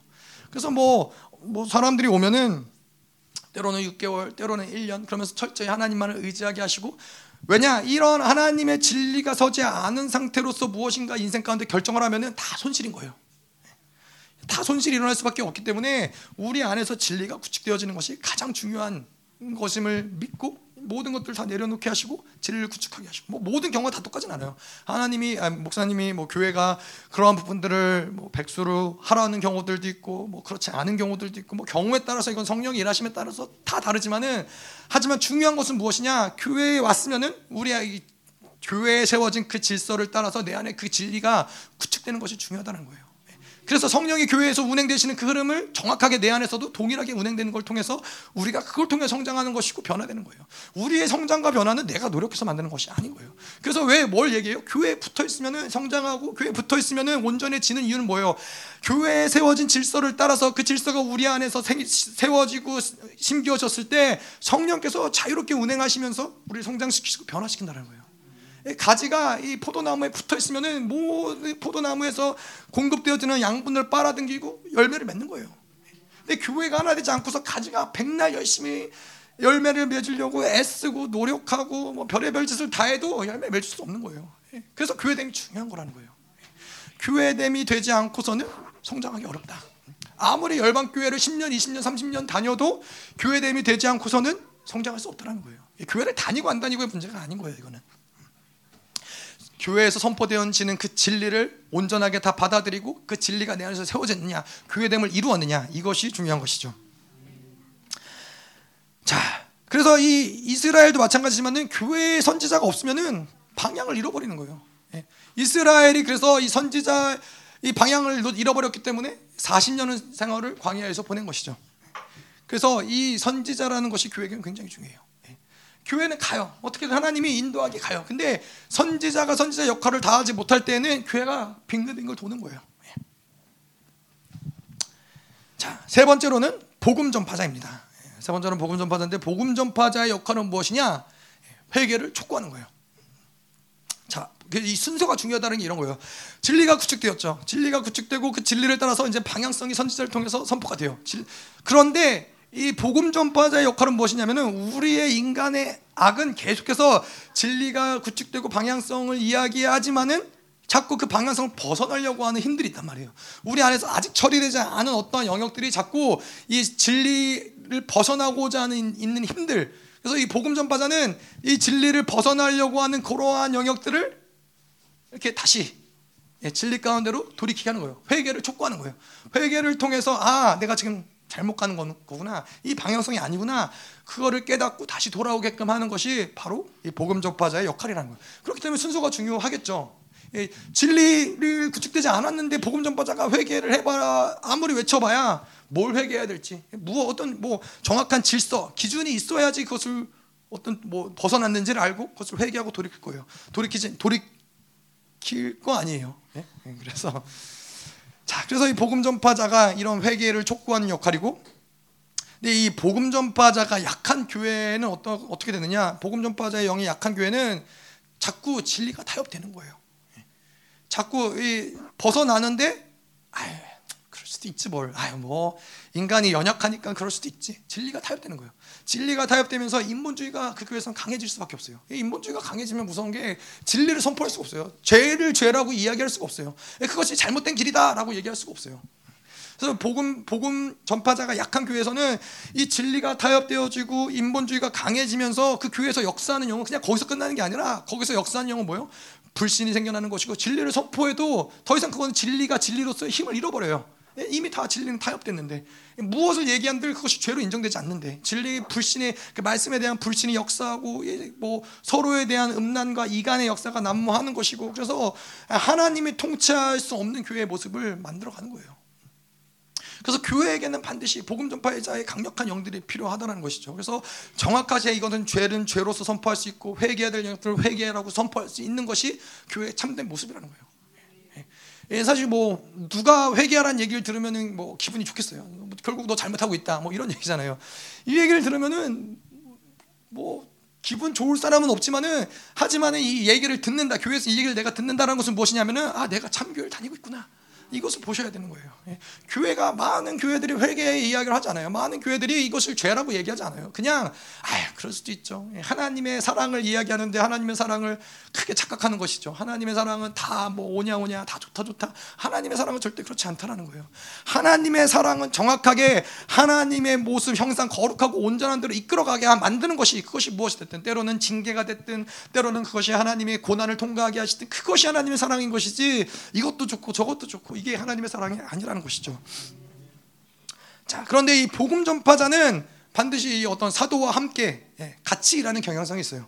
그래서 이 사도를 통해서 복음 전파자의 어떤 역할을 하게 하시기도 하시고 뭐 이런 역할은 아까도 얘기했지만은 뭐 직임이기도 하지만은 어떤 영의 체계이기 때문에 때로는 저에게 사도의 영, 영의 체계를 따라서 아, 때로는이 아니죠. 메인으로는 제게 사도의 영을 따라서 예, 복음을 전파하게 하시고 진리를 구축하게 하시고 때로는 복음의 영을 따라서 회개를 촉구하게 하고 예, 죄를 죄되게 하고 이런 역할들을 하게 하지만은 때로는 선지자 영이 또 부어질 때에는 또 어떤 방향성을 제시하기도 하게 하시고 이런 것들이 성령이 통치하는 교회에서는 자유롭게 운행된다는 것이죠.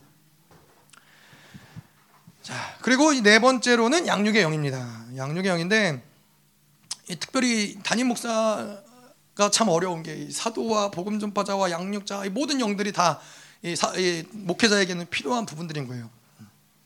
그래서 여기서 말하는 양육자라는 것은 무엇을 이야기하냐면은 뭐 양육의 여러 가지 모습들이 있, 을수 있겠죠. 근데 특별히 담임 목회자에게 한 교회를 맡긴 목회자에게 부여한 어떤 양육의 모습은 무엇이냐? 예, 목자처럼 앞서가면서 예, 그 양들을 이끌어가고 양육하는 것이 바로 이 목회자의 모습이라는 거예요.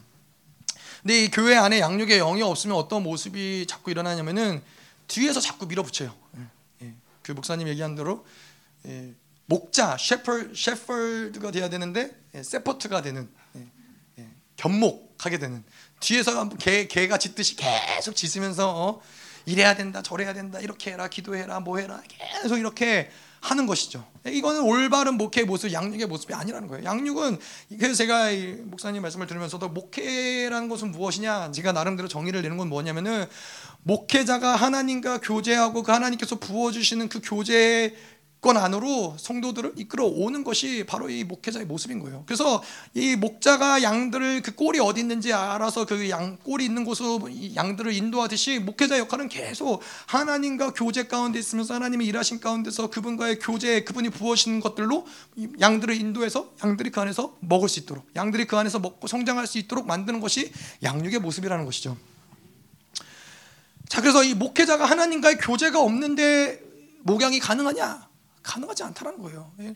그래서 한 교회를 맡긴 목회자가 하나님과 교제가 없고 하나님과 만나지 않고 하나님 부어주신 것들을 받지 않는데 양들을 있다. 뭐 그럴 수 있잖아요. 뭐 성품적으로 양육을 잘하고 성품적으로 사람들을 잘 챙기고 성품적으로 사람들을 잘 끌어안고 뭐 이렇게 다독이고 이런 사람들이 있을 수 있어요.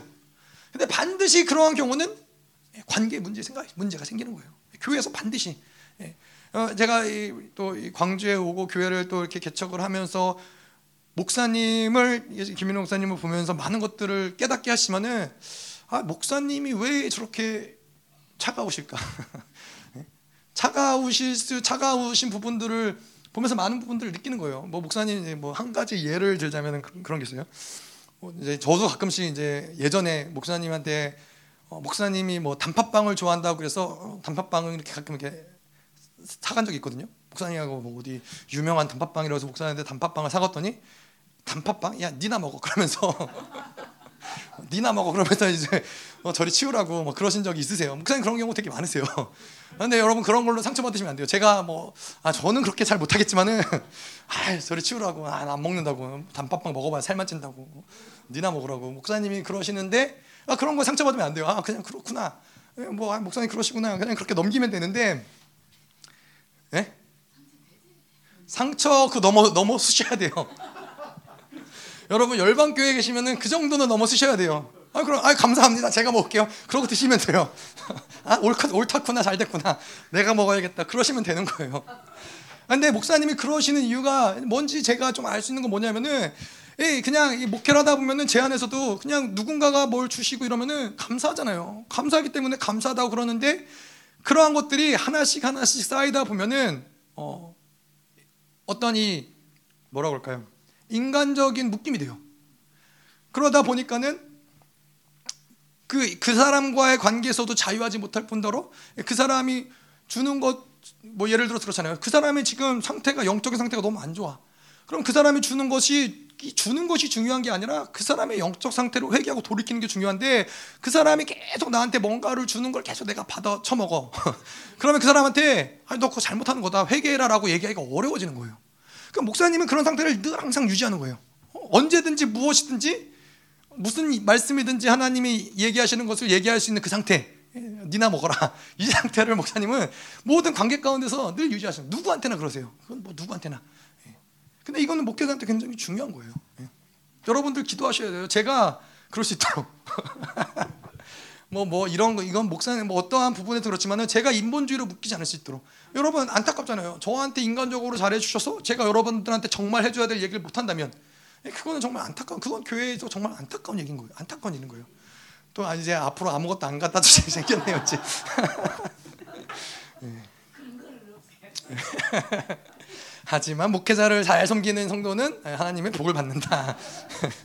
자, 어쨌건 예, 양육자는 그런 거란 것이죠. 그래서 또 한 가지 양육자의 모습은 무엇이냐면은 양육자는 이 목사님 이야기한 대로 이 목자는 하루의 모든 이 일과가 끝나고서는 우리로 이제 양들이 들어갈 때 막대기를 들고서는 이 양이 잘 넘어가는지 이 양이 잘 넘어가지 못하는지를 보고 다친 양들을 이렇게 분류를 해서 이 양들을 치유하거나 아니면 목사님 같은 경우는 예, 잡아먹거나.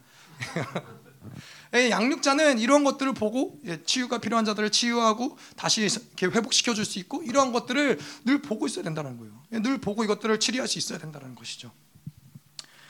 근데 사실 이 부분은 목회자로서는 늘 사실 갈등할 수 없는 부분이에요. 이걸 잡아먹어야 되나?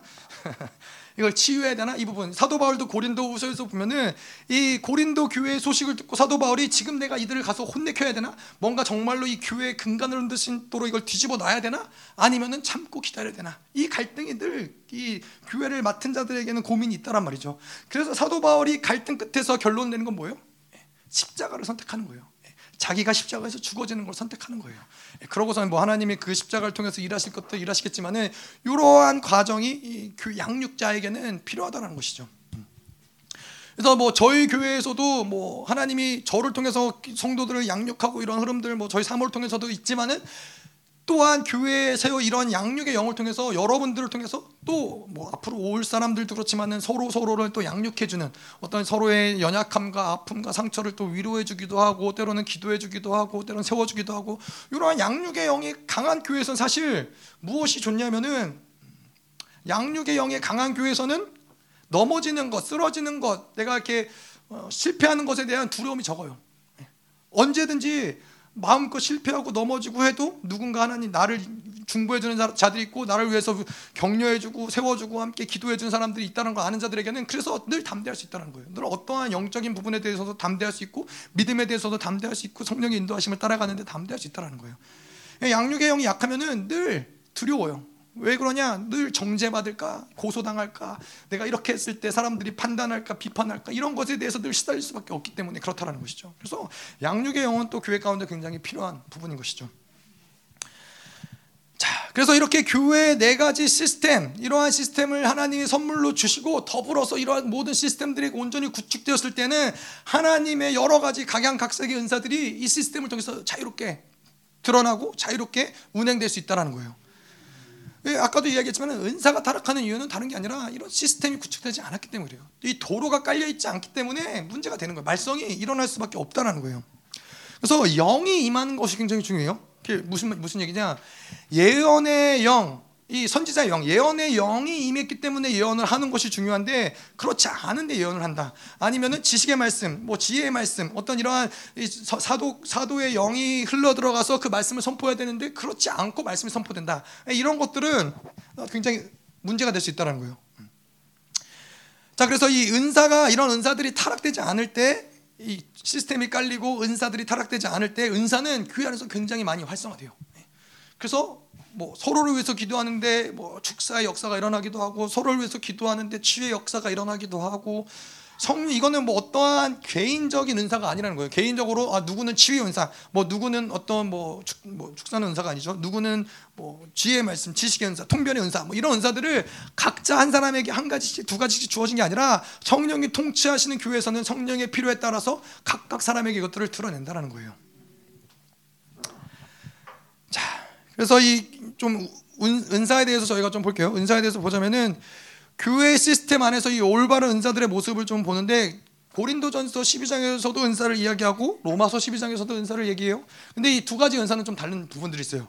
고린도전서 12장에서의 은사들은 뭐 이런, 이런 은사들이 있어요. 지혜, 지식, 믿음의 은사, 치유의 은사, 뭐 능력, 예언, 영문별, 방언, 통변 뭐 이러한 은사들을 이야기하는데 이 은사는 은사가 먼저 주어지고 이 은사에 따라서 사역이 열리는 거예요.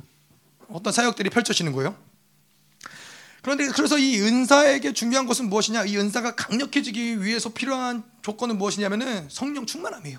예. 성령이 충만할 때 지혜의 은사도 뭐 통변의 은사도 치유의 은사도 강력하게 은사들이 더 드러날 수 있는 것인데 근데 로마서 12장의 은사는 뭐가 다르냐면은 하나님이 사명을 주시고 사역을 맡기시고 그 사역에 필요한 은사들을 주신다는 점에서 좀 다르다는 거예요. 이 은사들은 바로 교회를 세우는 은사인데 이런 게 있어요. 섬김, 가르침, 위로, 구제, 다스림, 긍휼과 베품. 이런 것들은 하나님이 그러한 직분을 주시고 이 직분을 감당하기 위해서 하나님이 이런 은사를 주신다라는 거예요. 그래서 이러한 은사들은 아까도 얘기한 고린도전서 12장의 은사와 다른 건 뭐냐면은 이런 은사들은 사용할수록 시간이 오래될수록 더 은사들이 발달하게 되고 더 은사들이 깊어지고 더 은사들이 더 성장할 수 있는 부분이 있다라는 것이죠. 아시겠죠? 고린도전서 12장의 은사는 내가 오래 사용했다고 치유 은사가 더 많아지는 거 아니에요. 오히려 오래 사용할수록 치유 은사는 타락할 수도 있어요. 그런데 그 은사가 강력해지는 조건은 성령 충만함. 늘 성령에게 예민하게 있는 자들에게 이런 은사들이 드러나는 것이고 아까 이야기한 대로 이 로마서 12장의 은사들은 직분에 충성을 다하고 계속해서 이 직분을 감당할 때 이 은사들은 더 강력해지고 예, 더, 더 예, 두드러지게 사용될 수 있다는 것이죠. 근데 뭐 이게 고린도전서 12장의 은사가 됐든 로마서 12장의 은사가 됐든 중요한 거는 이러한 시스템 네 가지 영적 시스템이 서는 것이 중요하다는 거예요. 그래서 이 네 가지 시스템이 온전하게 섰을 때 이 은사들이 정확하게 움직이는데 정확하게 움직인다는 것은 무엇이냐면은 이 성도들이 뭐 이 교회가 거룩과 성장과 함께 은사가 사용된다는 것을 얘기해요. 거룩과 성장은 거룩하지 않고 성장함이 없는데 뭔가 은사가 사용이 된다. 이거는 정확하게 은사를 사용하는 것이 아닌 거예요. 은사가 타락하는 이유가 바로 거룩과 정결함이 없이 성장 없이 계속해서 은사가 사용될 때 이런 은사들을 통해서 교회는 말썽이 생기는 것이고 문제가 되어지는 것이고요. 그래서 뭐 계속해서 이야기하지만은 교회 안에서 뭔가 진리가 구축되지 않고 거룩과 성장함이 없는데 어떤 사역을 맡기지 않아요. 어떤 사역을 맡기지 않고 어떤 사역을 필요에 따라서 교회가 뭐 반주자가 필요하니까 뭐 PPT 한 사람이 필요하니까 세우지 않는다는 거예요. 정확하게 하나님의 질서 가운데서 온전하게 세워지는 것을 통해서 사역이 열리는 것이고 하나님이 이런 사역을 맡기시는 것이고 그렇다는 것이죠. 자, 그래서 이러한 시스템 속에 있으면은 이러한 네 가지 직임 중에 한 가지는, 한 가지는 반드시 우리 안에서 드러난다는 거예요. 그래서 뭔가 이것이 드러나지 않는다. 그러면은 아, 무엇이 문제인가를 보셔야 된다는 거예요. 성령이 이 교회를 다스리시고 이, 이, 교회 가운데 진리가 구축되어지고 그래서 이 진리 교회 가운데 네 가지 영적 시스템들이 운행되는데 나는 그 어떤 뭐 사도도 모르겠고 선지자도 모르겠고 양육자도 모르겠고 복음 전파자도 모르겠다. 그러면은 문제가 있다는 거예요. 그래서 여러분들이 뭐 기름 부으심을 구하셔야 돼요. 하나님 내 안에 이러한 것들이 확연하게 드러날 수 있도록. 이것은 뭐예요? 교회를 세우는데 하나님이 주시는 직분들인 거예요. 영광스러운 교회를 만드시는데 직분들인 거예요. 그래서 교회의 부르심을 받은 모든 자들, 교회를 구성하고 교회를 세우는데 부르심을 받은 모든 성도들에게는 이 네 가지의 모든 직임들이 어떠한 모습이로든 그것이 뭐 어, 사도든 선지자든 복음 전파자든 양육자든 어떠한 모습으로든 드러나 드러나는 게 하나님의 섭리라는 것이죠. 그래서 기름 부으심을 구하시고 예, 기도해 보세요. 하나님 나에게 어떠한 예, 뭐, 뭐 그때 영의 어떤 흐름에 따라서 내 안에 드러나기도 하지만은 어떤 그 사람의 부르심, 직분에 따라서 아니면 그 사람의 어떠함에 따라서도 많이 드러나기도 해요. 예, 특별히 이제 저희 사모 같은 경우는 사모이기 때문에 하나님이 부어 주시는 것도 있고 또 어떤 그냥 어떤 이, 이 예, 그런 것 같네요. 예, 개인적으로의 어떠함을 통해서도 선지자적인 부분들이 많이 드러나고 또 한 가지는 이 저희 사모에게는 또 양육자의 어떤 기름 부심을 하나님께서 많이 부으시고 또 양육하는데 또 하나님이 많은 어, 이런 것들을 감당하게 하시고 또 굉장히 탁월해요. 제가 열방교에 있으면서도 보니까는 청년들을 맡아서 이렇게 양육을 하면은 그 청년들이 항상 제가 이제 늘 안타까운 거는 저는 양육자의 형이 그렇게 뭐 탁월한 것 같지는 않은데 늘 보면은 저의 사모가 맡은 청년들은 아직까지도 되게 이렇게 막 끈끈해요. 아직까지도 막 이렇게 뭐 사모님 어쩌고 저쩌고. 근데 아무도 저한테 연락을 안 하더라고요. 네, 그래서 아 이게 참 감사하다. 저는 오직 하나님만 바라볼 수 있도록. 네, 그래서 하여튼 뭐 하나님이 교회를 세워가시는 데 있어서 필요한 모든 것 뭐 그렇지만 그럼에도 불구하고 저에게 저, 저에게 있는 자신감 무엇이냐 하나님이 교회를 세우시는 데 있어서 예, 선지자 역할이 필요하면 분명히 저는 선지자로서 하나님 사용하실 것이고 예, 양육자로서 하나님 필요하시다면 양육자로서 하나님이 사용하신다라는 것이죠. 마찬가지예요. 여러분들도 가정에서 예, 진리를 구축하고 진리를 선포하는 자로서 하나님 부르실 수 있고 또 방향성을 제시하는 자로서 하나님께서 그렇게 사용을 하실 수 있고 이러한 것은 아까도 얘기했지만 교회여서이죠. 교회에서이지만은 한 개인에게 또 한 가정에게 중요한 것은 무엇이냐? 진리가 그 가정을 이끌어가기 위해서 진리가 온전히 진리로서 그 가정에 저 가정에 하나님이 치리하기 위해서는 이런 네 가지 영적 시스템이 그 가정에도 필요하다는 거예요. 자, 그래서 아까 이야기한 대로 이런 네 가지 시스템이 활성화되면은 그것이 셀이 됐든 중보가 됐든 어떠한 사역이 됐든 간에 자유롭게 성령께서 운행하시면서 이러한 시스템을 사용을 하신다는 것이죠. 자, 12절에 어. 12절까지 뭐 한번 보죠 간단하게 이는 성도를 온전하게 하여 봉사 일을 하게 하며 그리스도의 몸을 세우려 하심이라 자 여기서 이는 성도를 온전하게 하여 그래서 이 시스템 안에서 이 봉사 일을 감당하는 데 있어서 중요한 건 뭐예요? 예? 온전하게 되는 게 중요한 거예요 온전하게 하여 봉사 일을 하는 거예요 온전하게 하는 이 순서가 중요한 것인데 온전하게 한다는 것은 무엇이냐면은 이 하나님이 부르시고 이 시스템 안에 있을 때야 비로소 가능한 거예요. 교회 아 교회됨 가운데 들어오고 교회됨 안에 있을 때야 이것이 비로소 가능한 것인데 사실 뭐 온전하게 한다는 것을 성경적으로 이야기하자면은 예수 그리스도가 이 땅에 오셔서 십자가의 죽음으로써 우리에게 의를 주셨죠. 의를 주심으로써 우리는 명문상 의인이 됐어요. 네, 명문상 의인이 됐는데 이제 또 예수 그리스도가 지성소 하늘 성소에 올라가셔서 그리스도 예수의 그 죄전 제가 전이 되지 않은 깨끗한 보혈을 뿌림으로써 그 죄의 하늘 성소에 기록된 모든 죄의 파일들을 완전히 삭제 한 그 상태를 바로 온전하다라고 얘기하는 거예요. 온전함을 이룰 수 있는 그 모든 통로를 열어놓으신 그 상태를 바로 온전하다. 그래서 이 온전함을 온전하게 된 성도를 통해서 이제 봉사 일을 하게 한다는 것이죠. 그래서 이 교회 안에서 이 시스템이 실체화 되어지는 과정인 것인데 교회 안에서 어떤 사역도 사실은 프로그램이나 어, 어떤 인간이 만들어서 운행시키는 것은 아닌 거예요. 그런 그런 측면에서 네 가지 시스템을 우리가 알지만은 이 네 가지 시스템이 구축이 되면은 그 다음에 사역들이 열리는 거예요. 예. 하나님이 사람을 세우 성령께서 이 시스템을 통해서 사람을 세우시고 그 사람을 통해서 사역을 만드시고 그 사역을 통해서 성령께서 일하시고 또 하나님이 일을 감당케 하신다는 거예요. 근데 많은 경우 이런 것들을 반대로 하려고 해요.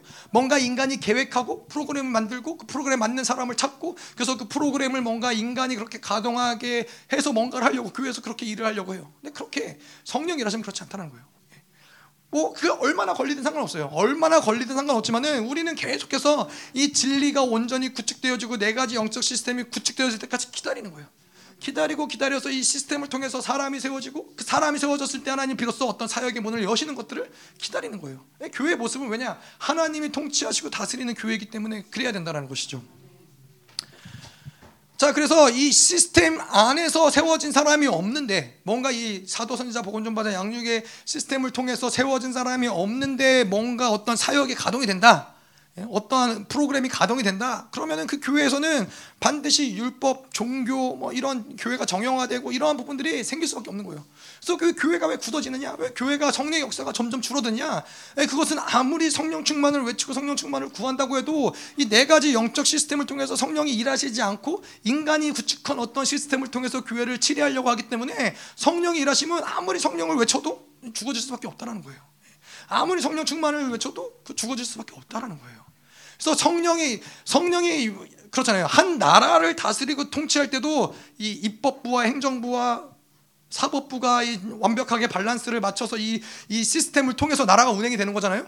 근데 하나님의 나라가 이 땅 가운데서 이 하나님의 나라가 운행되는데 시스템 없이 막무가내로 움직인다는 것이 아닌 거예요. 그냥 개인의 목사의 어떤 철학이나 사상이나 어떠한 걸 따라서 교회가 운행되는 것이 아니라 성령이 교회를 치리하시고 통치하시기 위해서 이런 시스템을 구축하시고 이 시스템, 시스템을 따라서 교회를 하나님의 나라를 운행시킨다는 것이죠.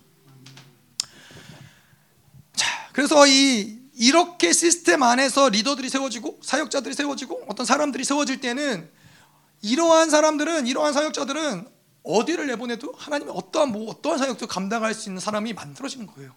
여러분 갈망되지 않습니까? 우리가 별로 갈망되지 않는 모습일 수도 있지만은 우리는 이 시스템 안에 있으면서 이 교회 안에 있으면서 이 시스템 안에 있다 보면은 하나님이 나를 만들어 가시는데 나를 어떠한 사람 만드시냐? 하나님이 어떠한 일을 맡겨도 감당할 수 있는 사람. 하나님이 어디로 가라고 해도 어디로 갈 수 있는 그러한 사람이 이 시스템을 통해서 만들어지는 거예요. 그것은 결국 뭘 얘기하는 거예요? 한 사람이 세워지는 것이지만 그건 또 그 한 사람이 교회를 세울 수 있는 한 교회를 세울 수 있는 그 영향을 영, 영향력을 가진 사람을 하나 세우는 거예요. 그래서 다시 말해서 나를 통해서 하나님의 나라를 일으키고 세울 수 있는 그러한 사람을 이 교회가 만들어내는 거예요. 제가 열방교회 있으면서 늘 기도했던 바는 무엇이냐?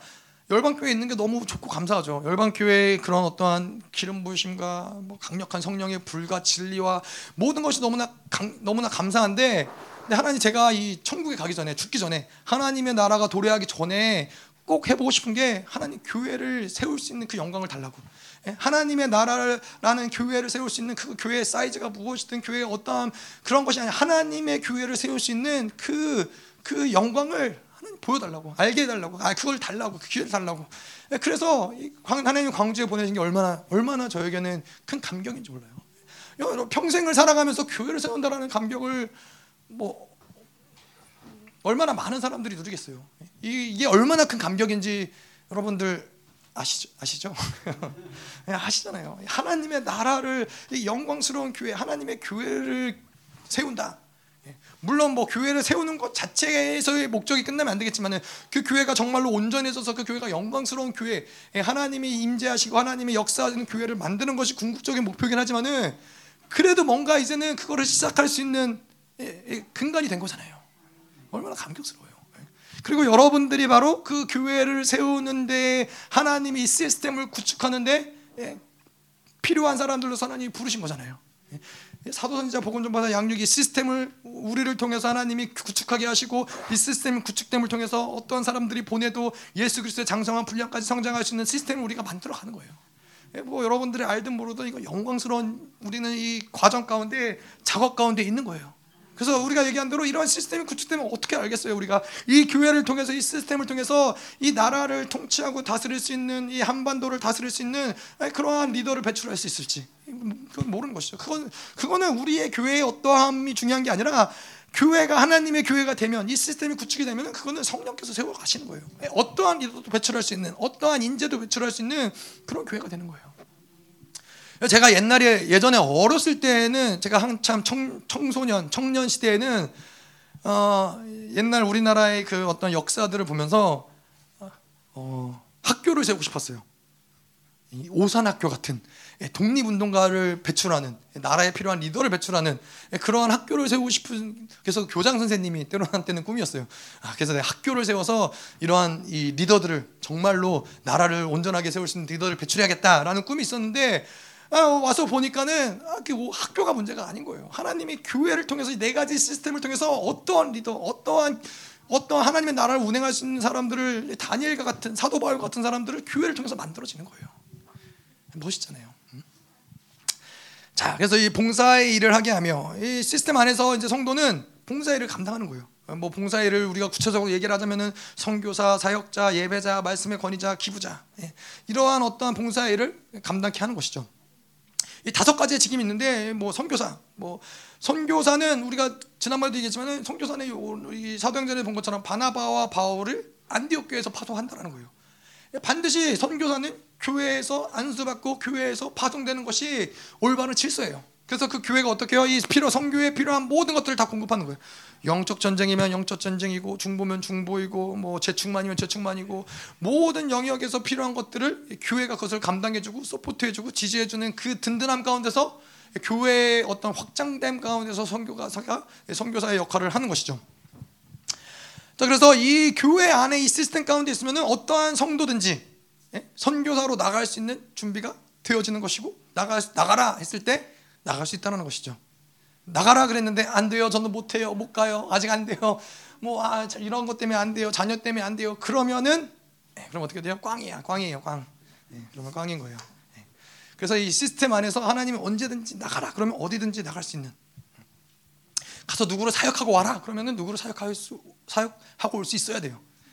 일단 되든 안 되든 그렇게 그 마음가짐이 중요해요. 예, 뭐 저도 목사님이 뭐 예전에 이제 열방교회 있을 때 가끔 뭐 누구 가서 누구 사역하고 와라. 그럼 아, 이거 되, 이게 되겠나 싶은 생각이 들면서도 일단 무조건 가는 거예요. 예, 무조건 그냥 순종하는 거예요. 목사님 가라고 했으니까 뭐 하나님이 알아서 하시겠지. 되든 안 되든 됐는지 안 됐는지 뭐 모르겠지만은 일단 가는 거예요. 근데 이, 이 자세가 중요한 거예요. 이 아, 이 시스템 교회 하나님이 나를 교회로 부르셨기 때문에 하나님이 나를 부르실 때는 어떠한 것이든 이 봉사 일을 감당하게 하시는구나. 이것을 믿고 나아갈 때 사실 그게 그 사람을 성장하게 하는 거예요. 내가 잘해서 가는 거는 사실은 예, 뭐 성장하고 성장과 아무 상관이 없는 거예요. 내가 못하지만은 내가 안 될 것 같지만은 믿음으로 말씀에 순종하고 나아가서 어떻게 돼요? 그럼 하나님의 일하심을 놀랍게 경험할 수도 있지만은 예, 안 되고 쪽박차고 아, 안 되는구나. 하지만 이걸 통해서 성장케 하시는 거예요. 이것이 하나님의 일하시는 예, 하나님의 시스템의 원리인 것이죠. 자, 그래서 이 두 번째로는 아, 사역자, 미니스트리, 미니스터. 이 성도가 그래서 계속해서 우리 뭐 우리 교회도 마찬가지고 열방교도 마찬가지지만은 성도가 들어오면은 아 저 사람은 사역자로서 세워져야 될 사람이니까는 뭐 말씀의 훈련, 뭐 은사의 훈련 이런 훈련 훈련을 시키는 것이 아니라 교회에 있는 모든 성도들에게는 다 이런 훈련을 시키는 거예요. 교회에 부르심을 받은 모든 자들에게는 하나님의 사역자로 부르시는 그 부르심이 있기 때문에 계속해서 뭐 오시자마자 우리가 알다시피 뭐 리더십 훈련을 통해서 은사의 훈련을 하시고 말씀을 암송하시고 이런 모든 훈련들이 이러한 사, 사역자로 서기 위해서 교회는 그런 모든 훈련들을 한다는 것이죠. 그래서 사역자로서의 핵심은 뭐예요? 주님을 향해서 충성을 다하는 것, 주님을 향한 그 헌신하고자 하는 마음.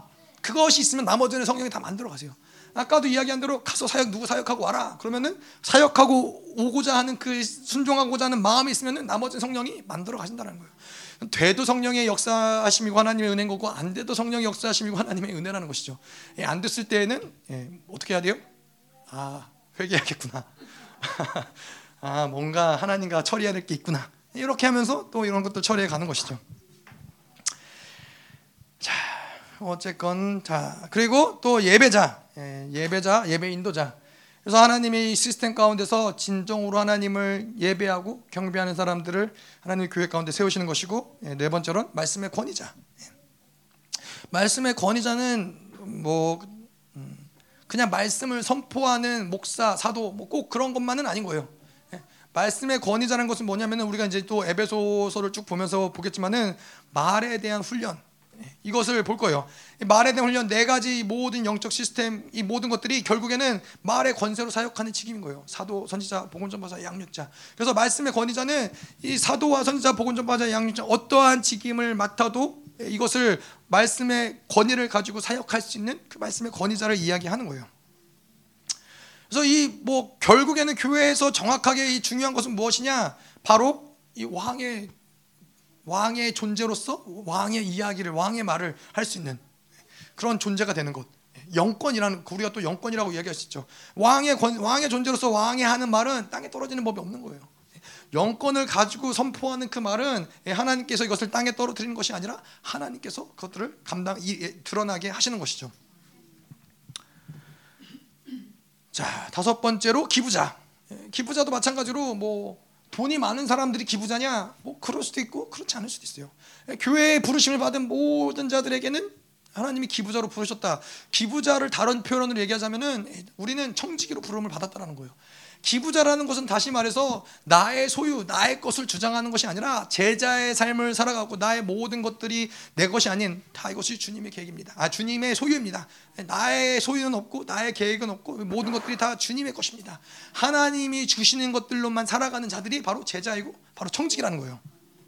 그래서 모든 소유, 우리가 가진 모든 소유는 다 하나님 거예요. 뭐, 뭐 저희가 여기에 제가 이곳에 뭐 교회를 세우고 뭐 하나님이 사택을 주셨지만은 이, 이 어떠한 것도 저의 것은 없는 거예요. 하나님이 뭐 이것을 가지고 이제는 다 두고 떠나라. 그러면 다 두고 떠나는 거예요. 뭐 저만 저뿐만 아니라 모든 성도들, 성도로 부름을 받은 제자로 부름을 받은 모든 자들에게는 어떠한 것도 자기 소유가 없는 거예요. 하나님이 드려라 그러면 모든 것을 다 드릴 수 있는 것이고 포기해라 그러면 모든 것들 다 포기할 수 있는 거예요. 우리가 11조를 드리는 뭐 이유는 뭐예요? 11조를 드리는 거는 뭐 뭐, 뭐 요즘에 하여튼 뭐 별, 별의별 목사님들이 다 있더라고요. 뭐 11조는 구약의 시대에 족한 것이고 뭐 신약의 시대는 11조가 필요 없는 거.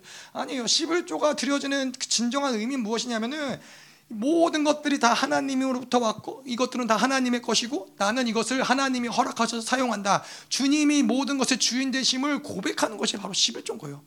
예, 뭐이 구약 시대 구약 시대라기보다는 이 창세기에 보면 아담이 하나님이 에덴 동산에 선악과를 세우셨잖아요. 선악과도 마찬가지인 거예요. 모든 것들이 다 하나님의 것인데 하나님이 아담에게 다 누릴 수 있도록 허락하셨어요. 다 하나님의 것이지만 다 누릴 수 있도록 하셨지만은 선악과를 주심으로써 뭐를 늘 기억하게 하시냐? 하지만 이 모든 것들은 다 하나님의 것이다. 다 내 마음대로 할 수 있는 것이 아니라 이 모든 것들을 누리지만은 주인은 하나님이시다라는 것을 기억하기 위해서 선악과를 주셨다는 거예요. 그래서 우리가 11조를 드리지 않는다는 것은 결국에는 무엇을 얘기하느냐?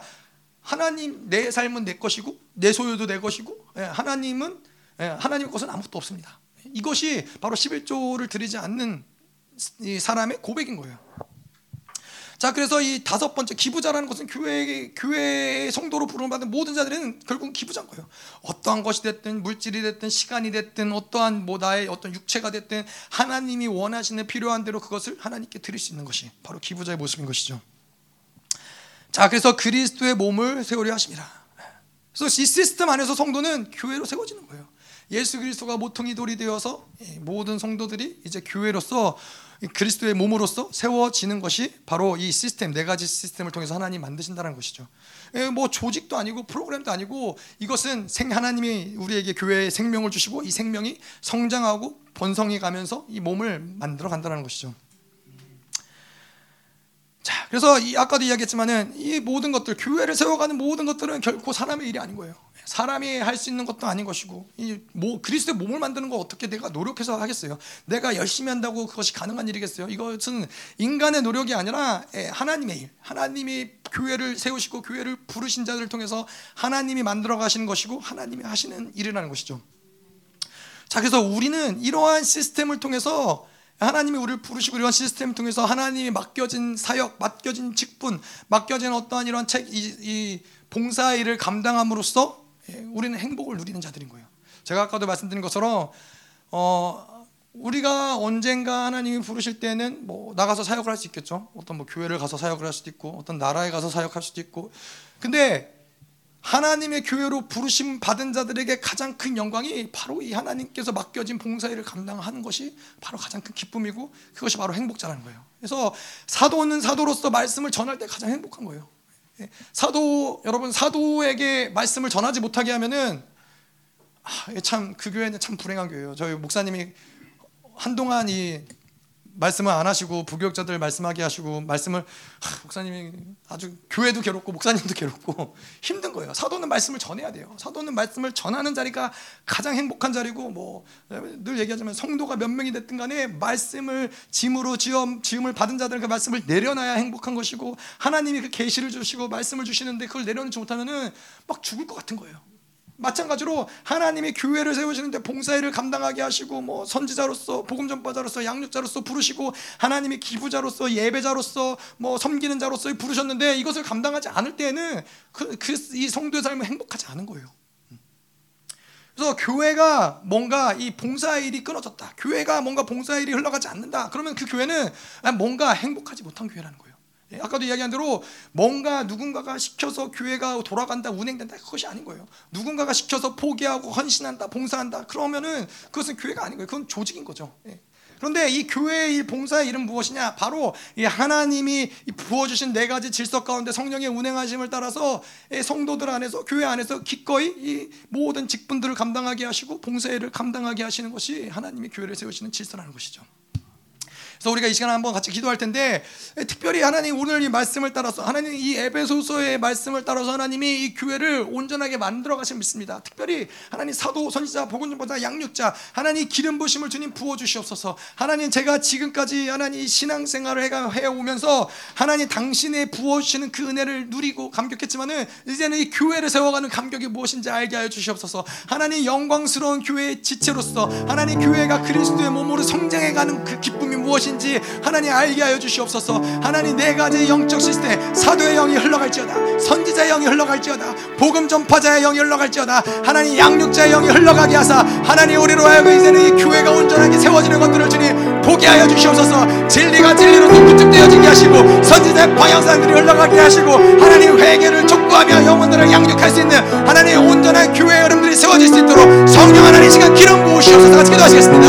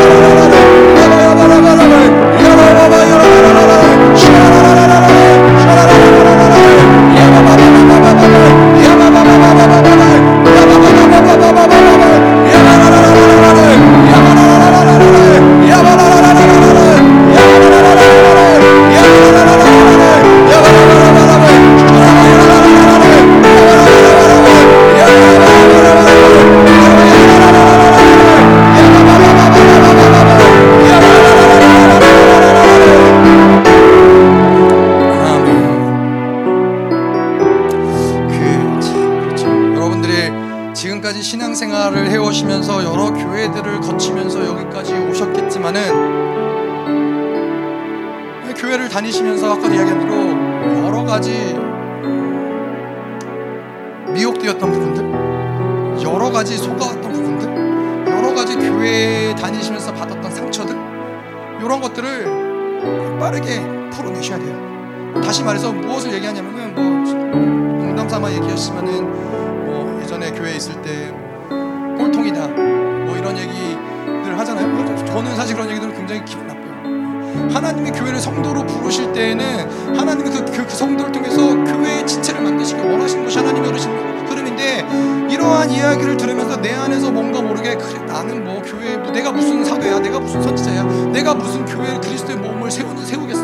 뭔가 이렇게 미혹되었던 부분들. 아까도 이야기한 것처럼 교회가 이 어떤 세상의 기준, 세상의 질서를 따라서 아, 교회 가진 자들이 뭔가 어, 교회 안에서 세상에서 가진 자들이 뭔가 교회에서도 인정받고 아 나는 그래 내가 뭐 교회에서 중요한 사람이 아니지.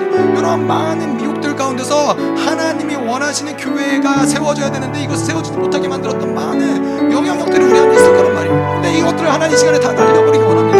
오늘 말씀에서 본 것처럼 하나님이 부르셔서 그 부르신 자들을 하나님이 내가 이 영적 시스템을 통해서 하나님의 성령이 일하시는 사람으로 세우시는데 그렇게 세우시는 자들은 어디를 가든지 교회를 세울 수 있는 하나님의 나라를 세울 수 있는 그러한 자를 하나님 주셨더라는 것을 주님 하나님 포기하여 주시옵소서. 하나님 우리 교회를 오면서 하나님 많은 미혹들 많은 상처들 하나님 어디서 완전히다 예수의 피로 덮어버리시옵소서. 하나님 교회의 진짜로서 그리스도의 몸으로서 너는 나의 눈이다. 너는 나의 팔이다. 너는 나의 다리이다. 하나님의 나라를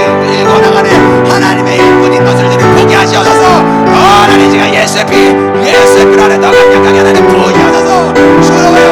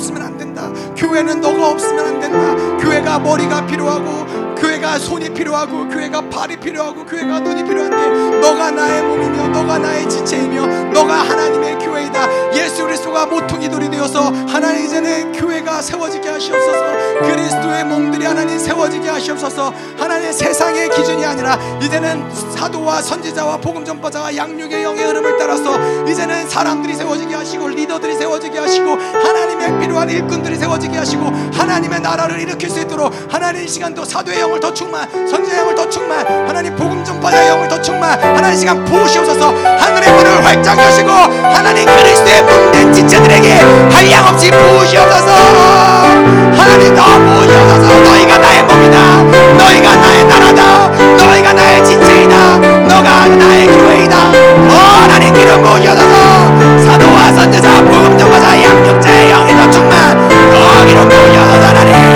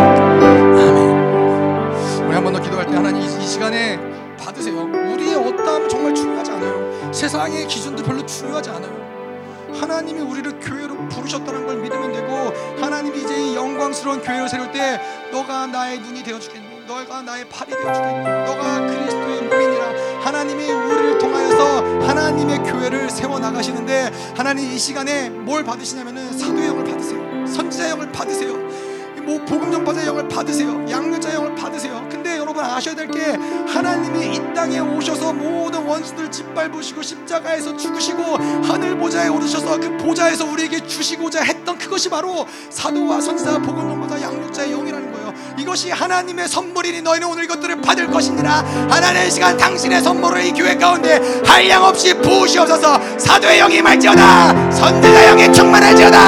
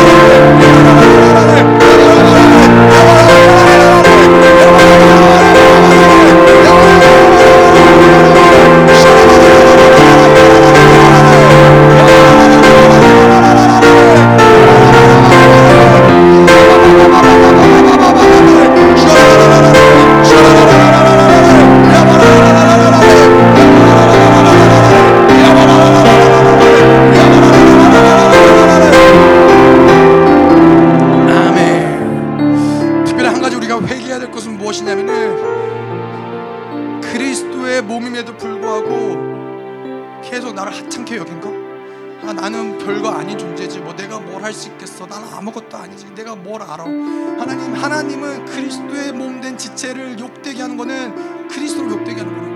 하나님 우리가 이것들을 하나님 모르 알지 못한 채 하나님 계속 나에 대해서 함부로 이야기하고 함부로 이야기한 것들을 받아들이고 하나님 그것을 인정하고 원수의 고소를 받아들이고 하나님 마치 하나님 나는 아무 존재가 아닌 것처럼 하나님 여기며 살아왔는데 하나님 이 시간에 이것들을 회개합니다. 하나님 그렇습니다. 너는 나의 몸이니라. 너는 나의 지체이니라. 너는 하나님의 나라이니라. 너가 교회이니라. 하나님 이제 그 영광이 하나님 이제 더 강력하게 부어지게 하시고 하나님이 말씀하신 것처럼 너는 나의 영광의 찬송이라. 하나님 그것이 아닌 다른 어떤 원수의 소리도 사람의 소리도 세상의 소리도 하나님 내가 받아들이지 않 겠나이다. 너는 나의 영광의 찬송이라. 너는 교회라.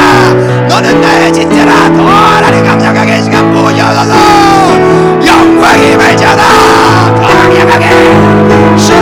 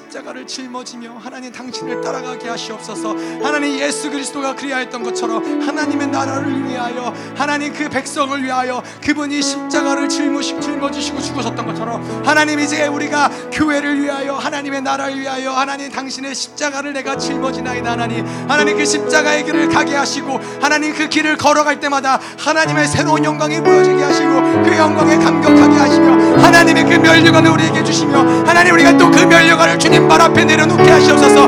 이것이 교회이니라. 이것이 영광스러운 교회의 모습이니라. 더 하나님 이 시간 그 영광을 교회에 허락하신 그 영광을 부여하셔서. 나는 아무것도 아니나이다 하나님. 나는 무지 중에 무지한 자이다. 하나님이 나를 영화롭게 하셨나이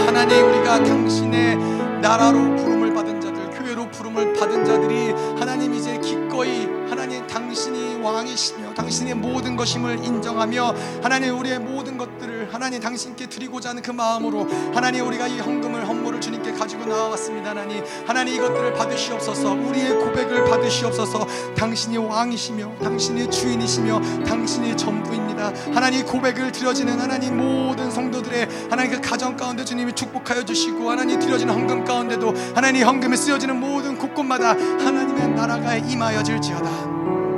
이제는 교회 머리 대신 우리 그 주 예수 그리스도의 은혜와 아버지 하나님의 끝없는 사랑과 성령 하나님의 내주 교통위로 충만케 하신 역사가 오늘도 교회의 몸된 지체로서 사도와 선지자 복음 전받아 양육자로서 서기원하는 그 사랑하는 성도들과 그 가정과 직장과 자녀와 기업과 비전 위에 이 나라와 민족과 전 세계에 파송된 사랑하는 선교사들과 생명사역과 열방교회 위에 이제로부터 영원토록 함께하기를 축원하옵나이다. 아멘.